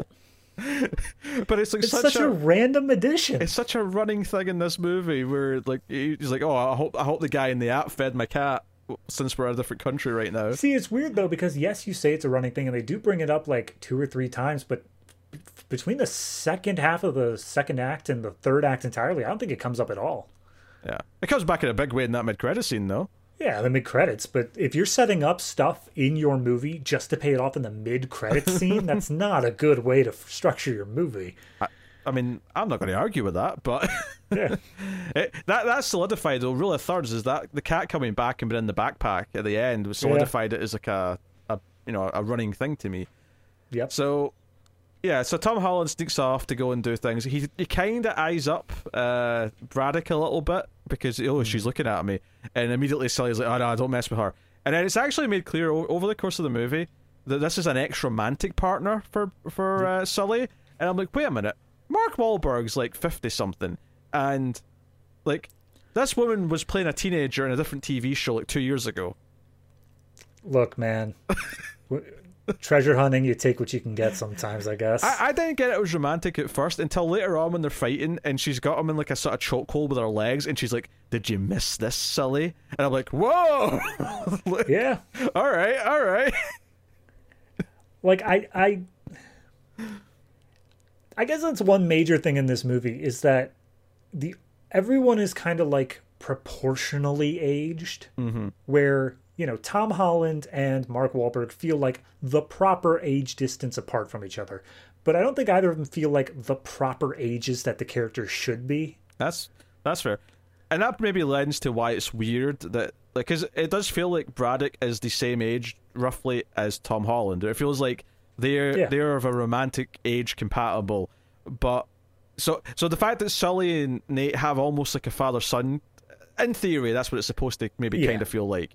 Um, because if in the games, if I remember right, uh, when you get flashbacks in the third game, and you do see young Nathan, I think Sully recruits him when he's still a kid. He's not like an adult yet. Uh, so he, he sort of teaches him to pickpocket and stuff when he was still quite young. Or no, I think he actually still. I think it's still like the movie in that they run into each other because Nathan's already pickpocketing. He's already, But he can yeah. but he takes him under his wing a bit more uh, Okay. in the game. Admittedly, it's been a while since I played three, so some of my details here might be a little bit off. But um, you know, but it's definitely a lot more like you know Sully's in his forties in that point, and Nate's you know like 13, 14 or whatever. Yeah. So, So it feels like there should. That's the thing is like they feel the proper age gap part, but then all the other characters feel like they have to be more on Nate's level than they are Sully's. yes, So then you get that weirdness of, oh, you know, how long has he known Chloe for? Yet Chloe still feels closer to Nate's age than to Sully's. yeah. Which, yeah, it's just a weird thing because they're trying to have their because. I, I think in the game it never establishes that Chloe's someone that Sully knew first. It's just someone from mm. their past. So it doesn't it doesn't matter what age you know she is. On Yeah. If anything, it makes more sense that she is Nate's age because it's it's implied that maybe there's there was a bit of romance at some point between them. But right. uh, you know, but here it's specifically no. This is someone that Sully knows. And it's like, does he just know people who are like half his age? Is that just his thing? He goes to the Matthew McConaughey style of treasure hunting. Um. So anyway, uh, he Tom Holland goes to cut the power, and then the henchmen attack him. So he ends up fighting them, uh, and it spills out up up above. Meanwhile, Sully's bidding in the auction to try and stall for time because he's he's wanting the power to go out so he can go up and nab the thing. Yeah. Uh, but instead, Tom Holland ends up jumping out of the lighting fixtures above the auction, and that distracts everyone.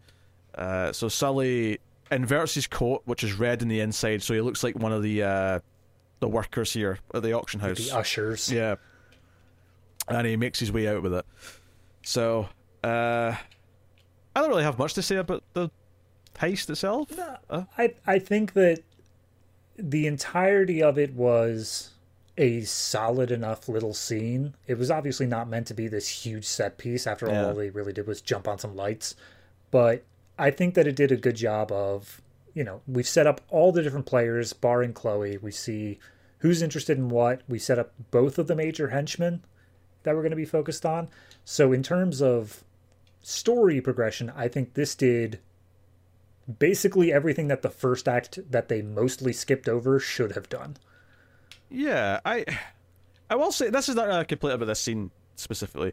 I will say it's kind of weird by the end of the movie how little we see of Nathan actually firing a gun because it's kind of Yeah. all you do in the game, right? So it is kind of weird. I mean, they kind of treat it as a big when he puts on the gun holster in the third act, and you hear a little bit of the game's main theme, right? It's it, mm-hmm. that's them telling you he's just becoming Nathan Drake. They're basically doing the same thing that that last Tomb Raider movie did. Like she's not really Lara Croft until the very end, and Right. she gets her signature weapons and the signature pigtails, and it's like, okay, now I'm Lara Croft. They're kind of doing that with Nathan Drake here, bizarrely. But it's not like he had some cool moment after he did that. He just kind of like fires it willy nilly, and then he kind of loses it within like 30 seconds. I think I would have appreciated there being a sub arc in this movie of him being crap with guns for like the entire time. Like him, hmm. you know, he gets one very early on, he does a test shot and just goes way off. And he's just every time he has to handle the gun. They kind of did with the lighter throughout this movie. They have they have his brother's lighter and it's just like it's not clicking on, it's not clicking on until finally you get to the moment where it needs to click on and it manages to work. I feel like that needed to happen, but with guns, where it's like, oh, I, I don't know how to handle that, and then by the time you get to the end, he's getting to be a pretty good shot. Yeah, yeah. I, I think that and more climbing stuff. I feel like that, there's two. If there's two things I associate doing with Nathan Drake, it's climbing shit and and shooting hundreds of people. I mean, they did a lot of parkour over the course of this movie. That might not be the climbing you're looking for, Not but they parkour, definitely. No. I mean, there was a chase across rooftops that felt kind of like something that's in Uncharted Four, and the Mm-hmm. you know, there's definitely moments. I think because you know, obviously they meet up with Chloe, who's got the other key, and Yes. You know, he chases her a little bit because she tries to run off, and then they kind of It it is important to note that after the heist scene, uh, Nathan thought that Sully was like abandoning him. Although I don't think he was abandoned him. He just happened to get back to the car. Yeah, but then like Nathan made a whole big deal of it. It's like, oh, you were you were just gonna leave me in there to deal with the fallout, and he's like, oh yeah, rule number one is never get caught. So he he's definitely leaning into that whole I am not to be trusted category. Yeah. Uh, so they're working together. They're trying to figure out where to go, which leads them to uh, a church, which Nathan works out from the, the, the book and the clues. Yep. Uh, which leads to a tunnel underground, and like Wahlberg has to stay up on the streets whilst the others are down in the tunnels. Eventually, there's a part where there's a trap. Well, there's, there's a few traps along the way. There's some arrows firing out of things and whatnot. But eventually, there's a trap where they start filling up with water. So the, the two characters, Nate and Chloe, are all going to drown. And the way to sort of fix the trap or stop it is for one key to be turned down there, and then the other one to be turned up upstairs. But the gimmick here, uh, which I didn't think was a terrible idea, is that they've basically built like a like a food court where like all these artifacts are upstairs, like on, on the street level. So the Yeah. keyhole is like behind glass at what you said is a Papa John's. Was it an actual Papa John's? I just thought it was like a. It was an actual Papa John's. I, I saw the pizza in the background. I don't know if I, I caught that it was actually Papa John's, but I, I hold on. I'm gonna Google real quick how much marketing crossover there was at Papa John's and Oh. Uncharted because I have to assume there was the Nathan Drake meat special or something like that. Sony movies are notorious for having tons of product placement. Oh, notorious. Oh yeah, because I feel because they were definitely focusing on some of the cars in this as well. They were really get a pizza the actions behind the scenes of the Papa John's fight. the Papa John's fight. Oh lord. I think I would have been all right with this idea if it was like a made-up pizza place for the sake of the oh, scene. Oh, yeah. But because Especially- it was Papa John's, it feels a bit. Yeah, Aren't they aren't they in they're in Barcelona, right? yeah, they're yeah they're in Spain. Yeah, Like there has to be I'm assuming yes, there is Papa John's in a tourist trap. That makes sense, but at the same point, there's got to be some sort of local chain.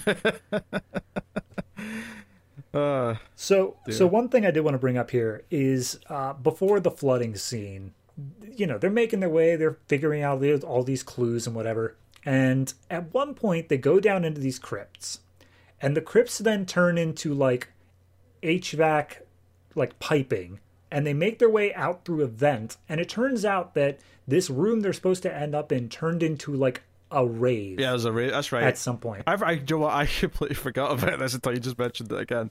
yeah this is what bothered me like okay you go down and you you had to do all these crazy things of these keys turning at the same time to get down into this tunnel but hey as it turns out there was another entrance the whole time and it got turned into a rave at some point Yeah, but that, that, that's what bothers me about these treasure hunt movies is where it's like no turns out that clue has actually been found for hundreds of years yeah, uh, but then they keep going the path, and it leads them to more, you know, hidden places. Because the drowning room's obviously not in the rave room; it's Right. you know, further and up. and I I get that this is where they started the path and it just so happened to cross over into something that has been found.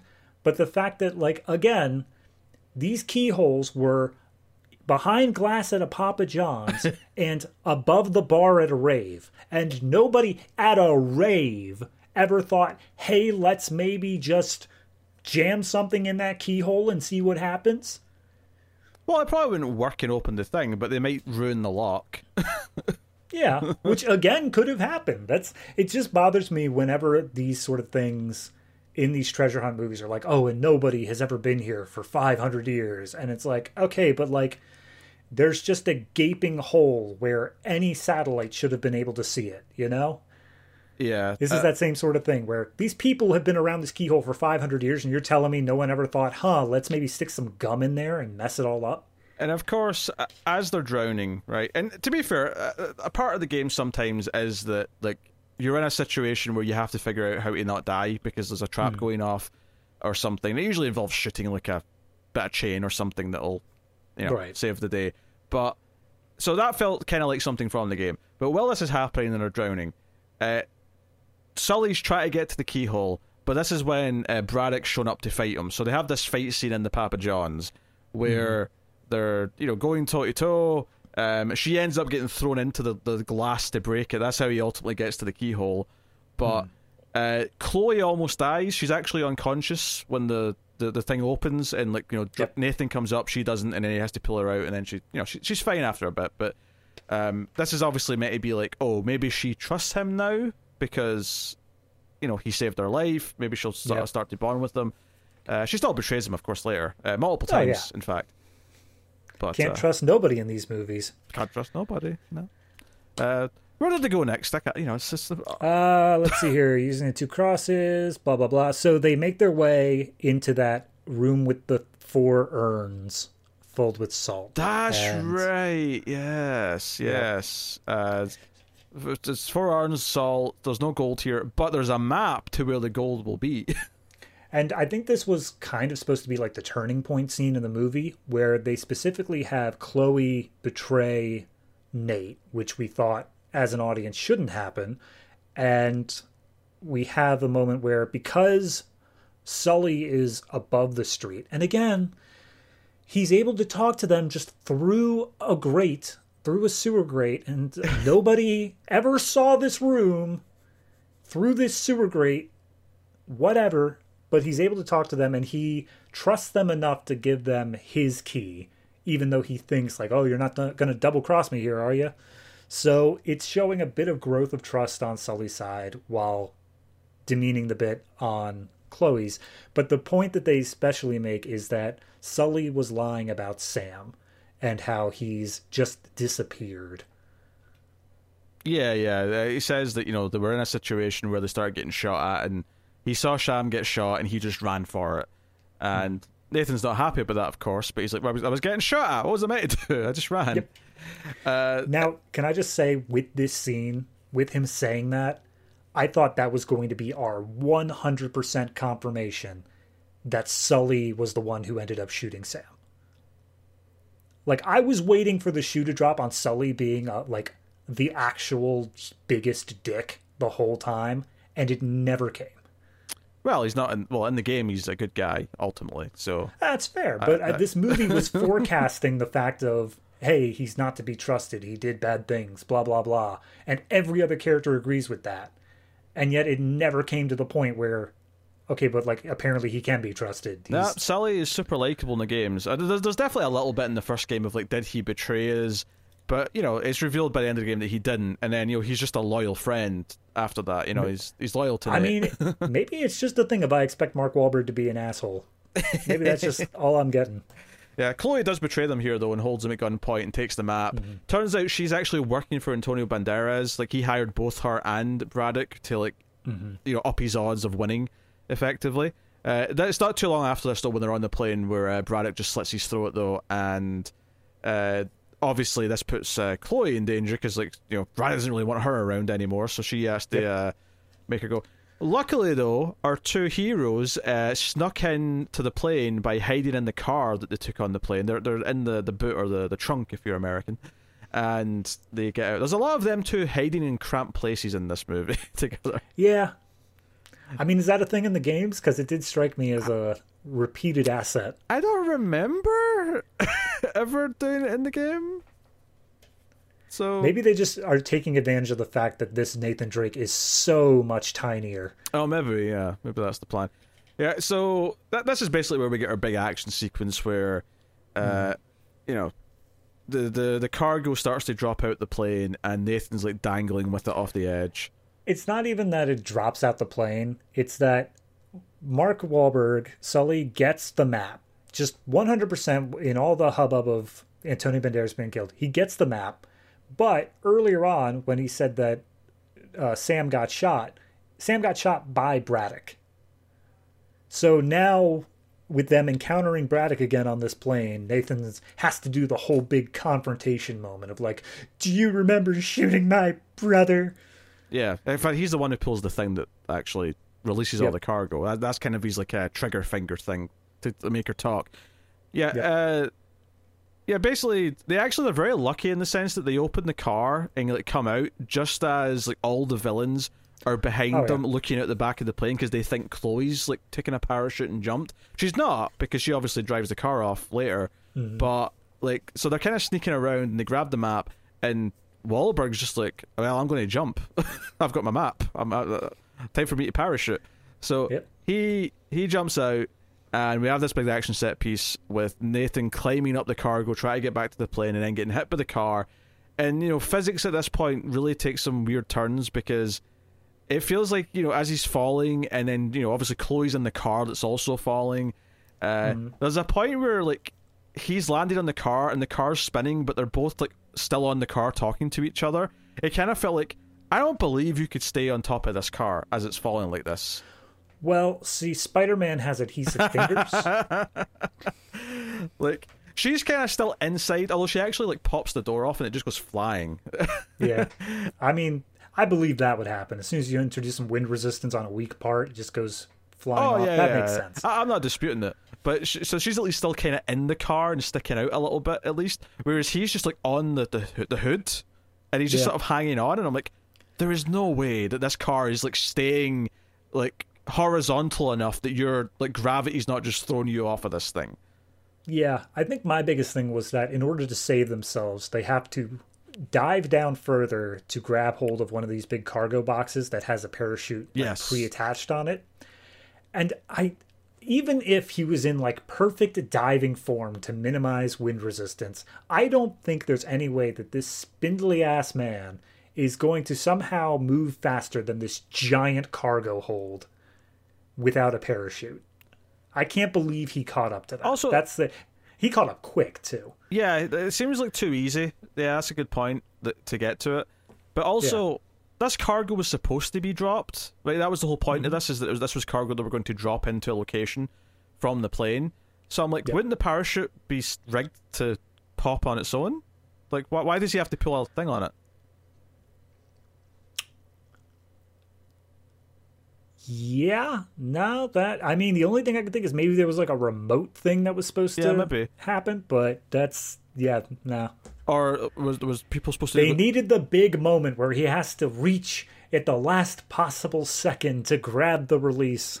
or maybe like they have to send down a guy with each one. So there's like a guy hanging on each crate as they're going down to pull the pull the string. That seems like a lot of responsibility. I would not be okay with that.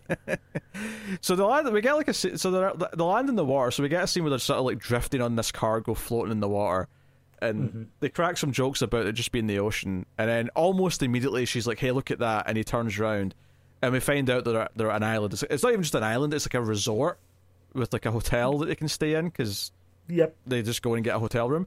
But this, of course, right? So as they're coming up to the shore, I heard a little bit of the music. I was sort of like, da da dun dun.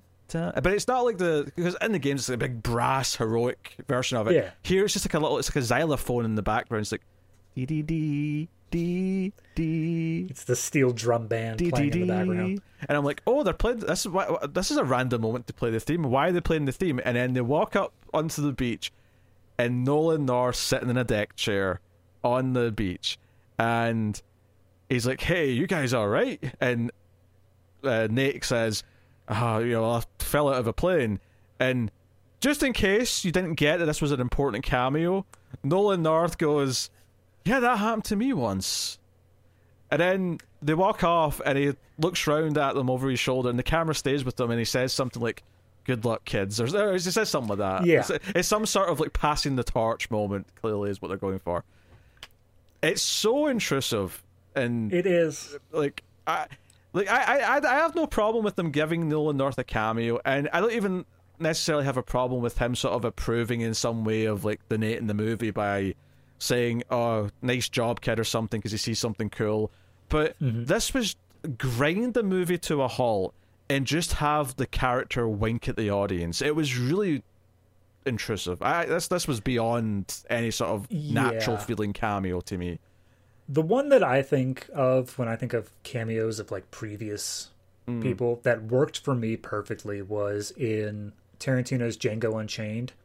Yeah, that's a good example. Yeah, yeah, with the original Django's- Django. Yeah, Yeah, Franco Nero. he just sits at the bar and he just has a conversation that fits perfectly within the movie, and it just gives the little wink and a nod of like, yeah, this guy knows what's going on. It's completely unnoticeable for anyone who doesn't know, and yet for the people who do, it's like, oh hey, that was really cool that they had that moment. It was kind of This was this was great in the the audience who was aware of Nolan North being like, wow, that's great. But then for the people who aren't aware of Nolan North, there's no way they could just ignore this scene. And I feel like even if you played the games, you still might not know what Nolan North looks like. Oh, of course. So, like, even people who played the games might not get this. I- I- for me, it kind of it's kind of like uh, the the the references when we, when we talked about John Wick three and he has the line from the Matrix. We said how it felt mm-hmm. natural because it still fit in the context of the scene. Whereas Right. so often a lot of references to like actors' previous work is like, you know, the one that always comes to mind, and this is fine because it's a sitcom, so whatever. But so you remember Michael J. Fox was on a sitcom called Spin City, where he was the mayor of I think it was New York, but um, he so Christopher Lloyd guest starred in an episode, right? He came in as a like a guest Oh, character, okay. and he come on and look, the first thing they say to each other is, um, like Michael J. Fox says, "Oh man, I can't believe this. It feels like we're in the past," and then Christopher Lloyd says. Nah, forget the past. You always have to look to the future, and it's just—it's like a really, it's like really cringe. It's a sitcom though, so it's not a big deal because like Right. sitcoms break that kind of meta fourth wall barrier all the time. But that's almost the level what this was. It was, Oh, yeah. especially the line, "Yeah, I done that once." Like that's not a normal thing that someone will have experienced. Like it's just, it's hmm. Here, here's the thing: a little bit down the road, and I mean like a little bit down the road, we will eventually do Expendables. yes, I have seen exactly one Expendables movie, and all of the moments in that movie are on that level. They're all just calling back to their old glory days, and all the lines are there, and it's horrible. at least uh, admittedly, I've not watched them in a long time, so maybe I'll think it's terrible when we see them. But at least in concept, at least on paper, that's just what that movie's supposed to be. so Yeah, you're kind of agreeing that you're just going in for all these idiots.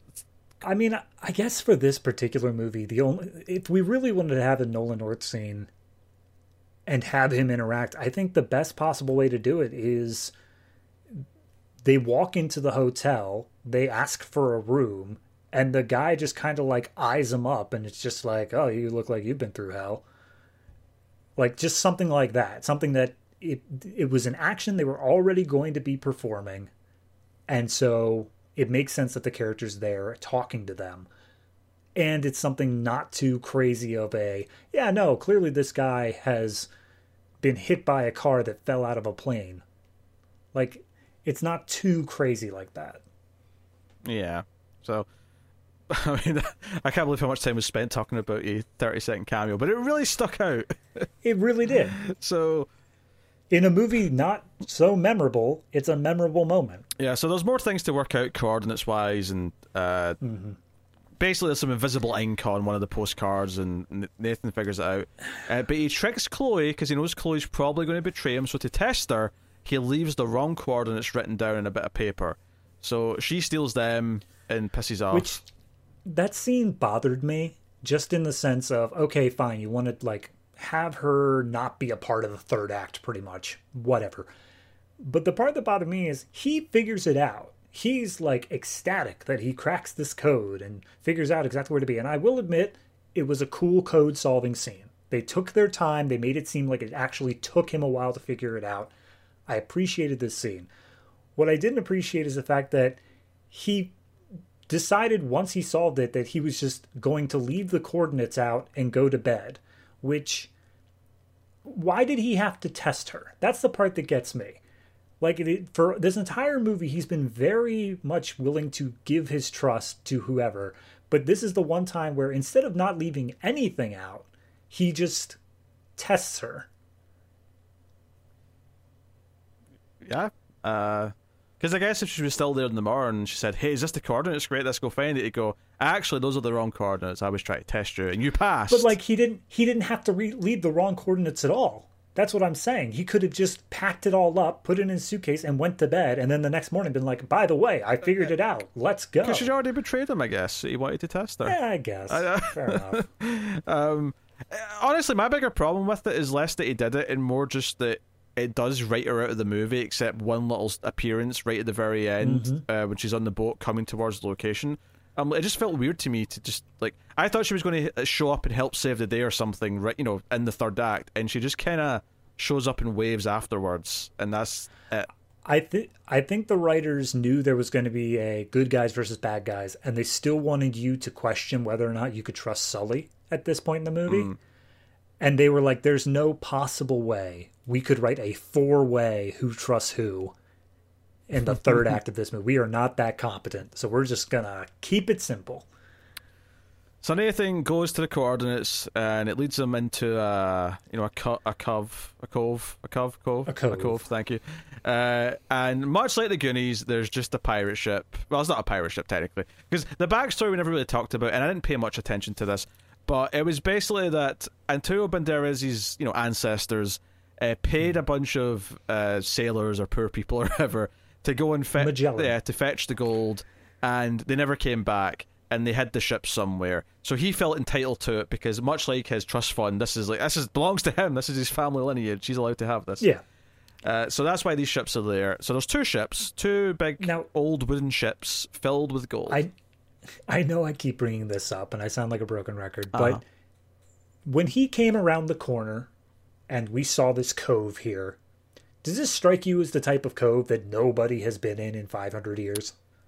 It, it didn't feel hard to get to. Right. And then the only thing that was standing in his way was he had to dive under the water and come back up about five feet later. Uh, yeah, I agree. It feels, especially since, Okay. especially since it feels like a nice couple of little islands that people might want to. There's a resort on one of them not too far away.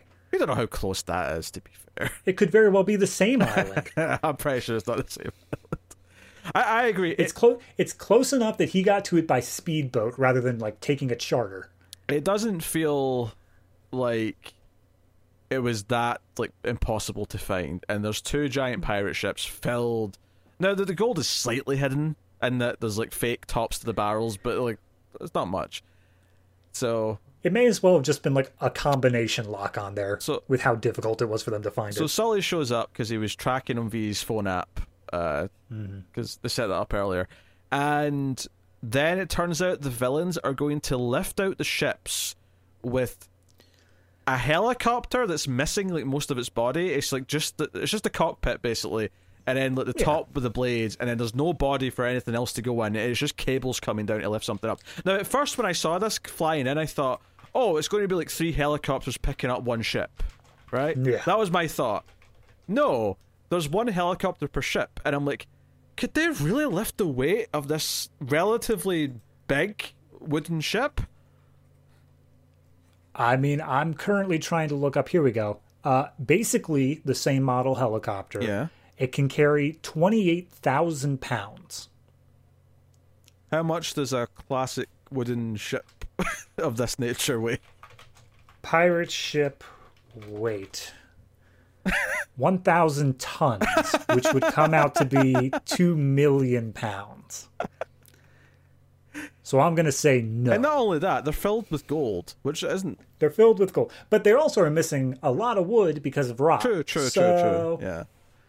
Yeah. Um, I don't think a million tons worth, but hey, that's I I mean, let's even say that's too much, and this is much smaller than a, like what they're, they're talking about. It's still that just puts in perspective, though, that there's no way that this No. chopper could pick up this ship, and it does it with ease.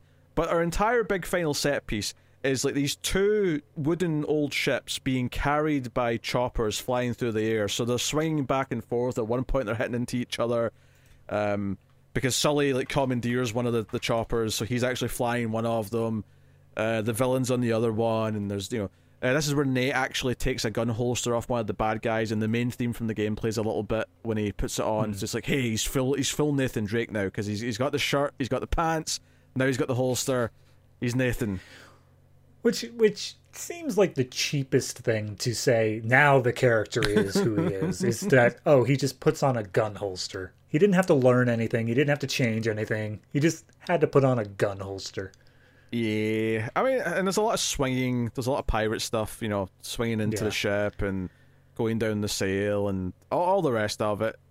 I mean, the fact that this entire set piece here revolves around the fact that they are taking these two giant pirate ships and slamming them together repeatedly.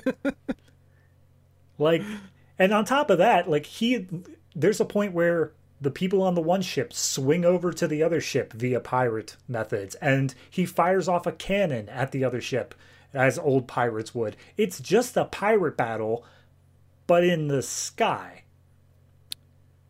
Yep. I mean, it sounds cool in theory, but in execution, it comes off as kind of like, oh, okay, I guess that's where we're going with it. I mean, don't get me wrong. Some of the big set pieces in the games, especially when it came to like the hidden stuff, you know, the the secret temples and whatever else, like mm. they they did get ridiculous, right? That was one of the more weird elements of the games, and I, I so I, I I can't really look at this and say it's completely like against the fabric of what what the Okay. the IP is, but it definitely does feel a little bit just over the top. Mm-hmm. Th- there was one point where they're going through like a thin gap, Mm-hmm. and Mark Wahlberg thinks he's going to make it out, but then the other ship comes and blocks the way.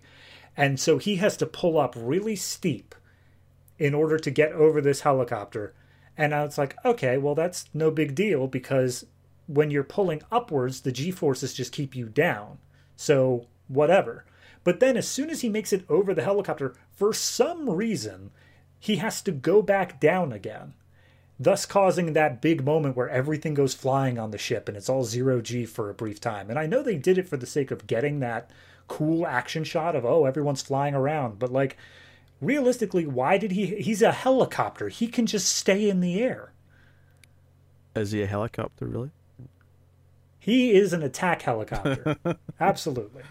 Um, yeah, I, don't know what to say. Obviously, the the big thing is that you know eventually the villain jumps over because her ship's getting destroyed, and uh, she ends up dying. Obviously, she not only does she fall into the water, she then is you know the the, the, the ship that falls lands on top of her. Uh, Yes. Ultimately, that's that's her demise. The other big thing, though, of course, is that Sully has his backpack full of gold that he's, he's already taken, and he has the choice of either saving that or saving Nate. And to complete the arc of the movie, if you want to call it that, is he saves Nate instead and throws the gold to knock off the villain. Which you in, know, a, in a it's also a perfect mirroring of the very first scene where his brother saves him from falling yeah. in the flashback. So you know, it, it makes sense as like the character ending to to wrap the story up that way.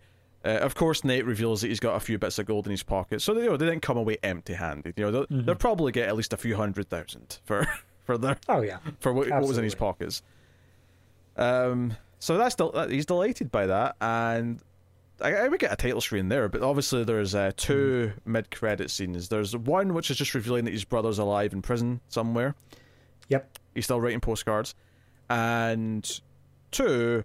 Uh, we get a scene that establishes that Nate and Sully are a bit closer to their game versions, and that they're they're making deals. They're trying to like find more stuff, and more importantly, Sully has his mustache and his shirt uh, from the game, uh, which Yeah. I mean, I, I told you before this review even started when we were just talking that this scene made me angry. And it made me angry because this is just evidence. This is 100% pure hard facts of they knew they could have done this the whole time.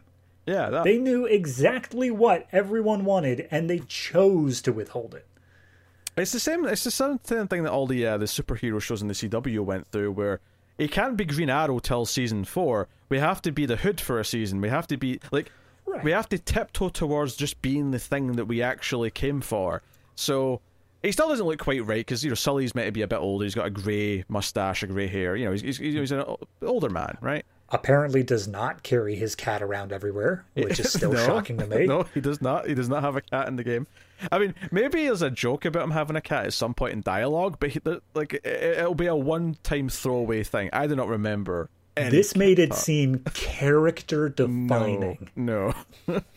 so yeah, he's he's got his shirt, he's got his mustache. Um, oh, they also hint that he's going to smoke a cigar because that's another thing that Sully's doing a lot mm-hmm. in the mm-hmm. game. Is he's he's got a stogie. I think they have the thing of Nate picking up a golden gun from the other guy. Is that a thing? Because they really held on it for a while. There, there. He picks up different guns in the game. I think it is a thing in the first game because I, I, think they're All talking right. about Roman in this scene, and I think mm-hmm. I want to say Roman is a villain maybe either okay. either in the first game or maybe later. Are you telling me that the eye patched man with the Nazi map is a villain? That's insanity. Yeah, and they definitely you encounter stuff. I, I, think this is setting up specifically the first game story because you do go to an island and there is like a Nazi submarine and stuff. So I, I think mm. there's def- there's definitely some ties to like World War II stuff. Uh, that's fair. throughout the story. So I, I think that's what this is doing. It's setting up that the second movie, presumably would be the first game. But if that's the case, though, it feels like this is like everyone's too young here. It, feels like if yeah. the, if this is setting up the first game, then it, it should have been, I don't know, more of a time jump, I guess, or whatever. I mean, at at a certain point, you have to accept that Tom Holland's one of those actors who doesn't age. Yeah, he's, and he's just going to look the exact same for his entire career. I think he's miscast. I think I think Mark Wahlberg is just someone I don't like anyway, but he's also miscast. I mean, yeah, I, I don't know who you want for Sully necessarily, but you want someone who's kind of, you know, a little crotchety. He's got some old man jokes, but he still thinks he's he's hip with it. Um, I want Bob Hoskins. Bob Hoskins. I don't think Bob Hoskins necessarily works. Um, I think actually there was a short movie uh, that Nathan Fillion did, like a fan movie where he oh. played Nathan Drake, and if, I want to say his Sully in that was Stephen Lang from Avatar, which wasn't a terrible choice actually. Okay, yeah, I could see it. Um, I think it was him. I want to say it was him. Uh, but yeah, yeah, he he was not a bad choice for it. But de- definitely Wahlberg feels like he's just a bit too young, or at the very least, he's a bit too. He's not willing to go grey. He's pretty. He probably could go grey if he wanted to, but. Mm. Yeah. Or I mean, at the very least, there's a makeup department. Oh sure, just yeah, yeah. Him, give him some spray, and you're done. I just looked it up. It was Stephen Lang. Yeah, yeah. I, th- I thought it was. Hmm. Um, I'm trying to think of like, because he's definitely kind of he's definitely inspired by different types of characters and other things. I'm trying to think of like like a movie example of a character like Sully. Um, I mean, he from what I briefly saw, he always struck me as the kind of guy who was heavily inspired in his life by like Miami Vice. I, never saw Miami Vice, so I, I don't know about that. But like just like the shirt and the mustache and cigars and all that stuff, he just struck me as like, yeah, no, the '80s were awesome. Let's go back to that. Uh, uh, that that was probably when he was in his prime, given the timeline. Yeah, yeah, yeah. I, Joe, it's. I think it's impressive that we've talked as much as we have. It's maybe just because I have played the game, so I've got like a mm-hmm. a a passion for the source material, but also a point of comparison. But we've talked here for, you know, probably just above average in terms of runtime. And mm-hmm. I'm surprised at that almost because the movie's not that interesting. It's actually no. It's so generic and and kind of just bland, to be honest. That I'm I'm kind of shocked that we were able to get this much out of it discussion wise. I mean, a lot of it was just saying what we would have wanted, but yeah, it's it's it's not something that I think made any real impact on me. There's no point of this where I'm saying, oh, yeah, that one scene was really, really good. Like, even its best moments were okay at best. And I wouldn't say that its worst moments were terrible either. It just stuck to the formula yeah, not... so rigidly that it's bleh. Yeah, it's not funny bad by any means. No. Uh, or even, it's not even that bad. It's just not good. It's, it's just it's exactly what the summer blockbusters have been for the past like five years. It, it's that it's that problem of just you're so in the in the middle that it, it would be just more interesting to talk about a bad movie mm-hmm. than this. And I think this does maybe align slightly into the bad side, just because being this bland is enough to be called bad. Yeah, but mm-hmm. you know, it, it's a different type of bad than other things. And obviously, as an adaptation, it's like I can kind of respect that it wants to do a prequel to the games. That's slightly interesting. If I felt like they nailed, but you know, again, Last of Us just finished, and in episode one, I was like, "Holy shit, that's Joel! Holy shit, that's Ellie!" I could feel yeah. those characters in a different form coming from my screens. They nailed the casting, they nailed the writing of those characters, and with this, like all I'm seeing is Tom Holland, generic character. I'm seeing Mark Wahlberg play Mark Wahlberg. I'm not feeling anything. Is and the sad part is, is that I knew as soon as they cast the roles that that's what it was going to feel like, and the movie oh, did yeah. nothing to prove me otherwise. Yeah, no, I mean it is. There's, as you were saying, there's a difference between bad is in like you know horribly made and bad is in this, and it's just generic. It's every single Sony movie, like you said at the beginning. It has this lifeless feel to it. There's no soul in it. It's you can practically just see in the background of some shots the accountants going like all right well this should make this much money. That'll budget off for this year. And it's it's a paint by numbers movie that just happened to have the backdrop of uncharted.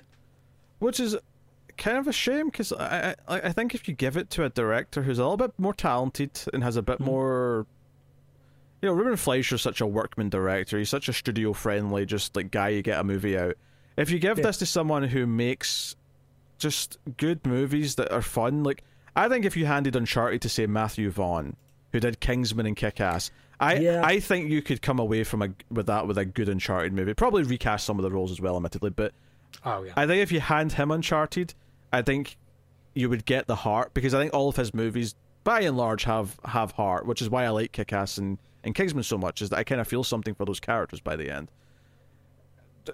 here I just I just I feel nothing. I'm dead inside. Yeah. I mean, yeah, that's I made the joke earlier of not everyone here is dead inside, but no, this movie is just no matter who's going into it, unless you are a massive Tom Holland fan, which I know those exist. Yes. I can't see anything that you would watch this movie and be like, I really enjoyed that movie throughout. Yeah, and uh, your to- your main talking points, other than just the really forced cameo, are there's a fight scene in a Papa John's to you know for product placement reasons, yeah. and also, um, oh, what was the other thing I was going to say? There was something. There was something else stupid that I was going to bring up, but never mind. Uh, it was Bubble Yum. Bubble Yum was the other massive product placement. Some reason. Does he chew gum in the games? I don't think he. I don't think you ever see him eat anything in the games once. So why do they? I don't understand these character-defining things. Again, maybe he does it in like one scene in one sequel, and I'm just not remembering it. But it's definitely not a character-defining element that he chews bubblegum. He's here to kick ass and chew bubblegum, and he's brought a lot of bubblegum. um, at, at, least implying Sully's a kind of a ladies' man is something that is brought up in the game. Like you never see him with okay. a lady, but he does. They kind of joke about it a little bit that he's, you know. Okay, fair enough. Uh, but that's all I've really got. I, eh, it, it's it's it's a video game movie, and every every bit of like weight that comes with that statement is there, and it will not surprise you in any way, shape, or form. Nope. So Needless to say, I will never be watching this again. Uh, David, would you like to rate Uncharted out of 10? Oh, boy. Okay. This is actually a really tough one because it is such a different kind of bad than, like, the Super Mario Brothers 93 movie was. Oh, that's way that better. It's hard. I, will watch that a hundred times before I watch this. Oh yeah, again. no, but uh, but it's like I said, it's a different type of bad. That one's an entertainingly bad. This one's just bad. But like, how does the number come out differently? And I gotta say that while this one does have the production value behind it, it is a spectacle movie. Again, no soul, nothing to it in that regard. So I gotta give this one, I think, a. I'm gonna go with a 3.5. I think that it's it's just boring throughout, and while some people might get something out of it, even not having any experience with the Uncharted games, I could tell that this was not a great adaptation. Because it's too generic, right? You can you can yeah. feel how generic it is. You like whatever makes the game special is not here. Yeah, exactly. That's what's missing. Uh, yeah, it's, it's tough to rate actually because I feel like if I go much lower than you, I feel like I'm doing it out of like passion because I like the games, and I, I don't think it necessarily deserves to go that much lower. Right. Um,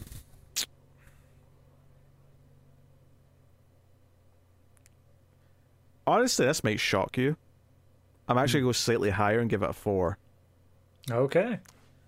Um, I just feel like going down to a three is it's just too low. Like there's just Yeah. too much. There's just enough production value in it, and you know, like proficient, like you know, of all the technical qualities Yeah. that I I can't really go lower. Um, and I'm trying to balance out just my my bias because I like the games a lot, so it's easy to be annoyed at it for what it is. But Right. um, you know, I, I think the objective things that aren't here is I think it's quite dull. I think it fails to make you care about the characters. It doesn't have a soul, like we said, and the action. While on paper I get why the big set pieces are supposed to be super exciting, it kind of is mostly just them flailing around in front of a green screen, and then the rest is Yeah. CGI, and that kind of hurts a little bit in terms of, uh, you know, like you know, good action comes from geography a lot of the time, and Right. um, just you know, I I- I just think it's uh it's lacking in that department. So, yeah, I will go with the four. Uh, as far as making the cut goes, um, which by the way, everyone, we've officially named the sixth uh, tier of this. Mhm. Um, so you know, as you know, the, the the the scale here that we have to agree on at the end is the highest honors is a cut above. Un- Underneath that is makes the cut, and then underneath that is cutting it close, and then below that we go to cut from the collection. We go to cut your losses, and then Which used to be the lowest. the lowest tier now, the zero, if you will, is it cuts deep. So that's the scale we're working on here. Uh, uh, where do you think this is landing? Your first feeling? Ugh, it can't make it to cutting it close. It's got to be beneath that. Oh yeah, Um, absolutely. I think we put Mario 93 at cut from the collection. I don't think this one's bad enough to be a cuts deep, so I'm somewhere between cut from the collection and cut your losses. Do I think it's worth even a single watch? Is really the differing point there. Uh, I would say no, so I'd go cut your losses. That's fair. I. I, I don't think it's anger interested enough to get it cut deep, but I, I think it is cut your losses. I this is it, it's kind of like another generic blockbuster that feels like you're just getting generic blockbustery things, but it's also another in the line of just mediocre to shit video game adaptations. It's kind of the the, the blandness of both of those things mushed together into just Yep. a really unsatisfying two hours. So yeah, cut your losses is our official uh, ranking at the end. So uh, there you go, and that'll wrap up video game adaptation season. Um, Woo! which uh, means next time we're starting off our Fast and the Furious uh, season. Wait, no, can we go back? Uh, we're not doing the whole franchise. We're doing the first five, um, because obviously the new one's coming out. We're tying into that, but they're also doing a number eleven either next year or maybe they've pushed it back a little bit. But the plan is to do one through five for ten coming out, and then hmm. do six through eleven when eleven because eleven's meant to be the last one, I believe. At least that's what they're Yeah. saying. They're choosing to stop printing money. Wink. Well, I mean, the actors are going to die eventually, so they have to they have to try and pick an end point at some The point. technology's there. They can act forever now. Vin Vin Diesel, Fast and the Furious 14 is going to be him having wheelchair races, and an old folks no, no. home. No, see, they're going to do the Scorpion King route where we get the flashbacks to before Fast and Furious Ah. 1 where it's a different actor. Okay, okay. Yep. I'm just imagining two old men in wheelchairs, and then the the, the hot young chick, your street racer chick with a flag in the middle, like waving the race Yep. on. I mean, I watch it strictly out of how could they possibly do this? Actually, if you want to see a good wheelchair race, I would recommend uh, the Tom Cruise movie directed by Tony Scott, Days of Thunder, where Tom Cruise and Michael Rooker are so competitive because they're both car racers that when they're in the hospital after having an injury and they're both in wheelchairs, they start racing down the hallway, and legit made me laugh. It was actually a really good joke because it- Okay. it, was it was well established that they were very competitive, so it, made sense. But I'm saying that they've got that to beat if they ever do go down that I'm sure we'll see it eventually. Yeah. Anyway, uh, so that's what's coming next time, uh, and I will tell you right now, I am not looking forward to these Fast and the Furious movies. I have never seen any of them in any meaningful regard. I so- think they're going to be easy watches when we get to five, but I hated the first one when it came out, Oof. All right. and I hated what I saw of the second one, and I've never seen three or four. I'm not looking forward to these first four at all. But Well, tune in next week. who knows? Maybe, maybe maybe they'll be all right. I don't know. Yeah. Uh, nah, they won't be. They won't be. I'm gonna hit them. But anyway, that is uh that is our our Uncharted episode. Let us know what you thought of Uncharted in the comments below. Of course, you can like, subscribe, ding the bell for notifications, all that stuff. And of course, you can support us by going over to patreon.com slash mildfuzztv and getting some bonuses for your trouble. At the $3 tier, uh, you get a bonus episode every month that usually, in some way, will tie into whatever the current season is. Uh, For video game movies, of course, we did the second Street Fighter movie, The Legend of Chun Li. So Yeesh. you can go get our thoughts on that train wreck uh, on Patreon. Uh, or as a YouTube member if that's your your more preferred route. At the five dollar tier, you get another show monthly called the Collector's Cut Extra Reels, where we do so bad it's good kind of cult movies. Uh, you know, we, we've done uh, Dangerous Men, Miami Connection, Deadly Prey.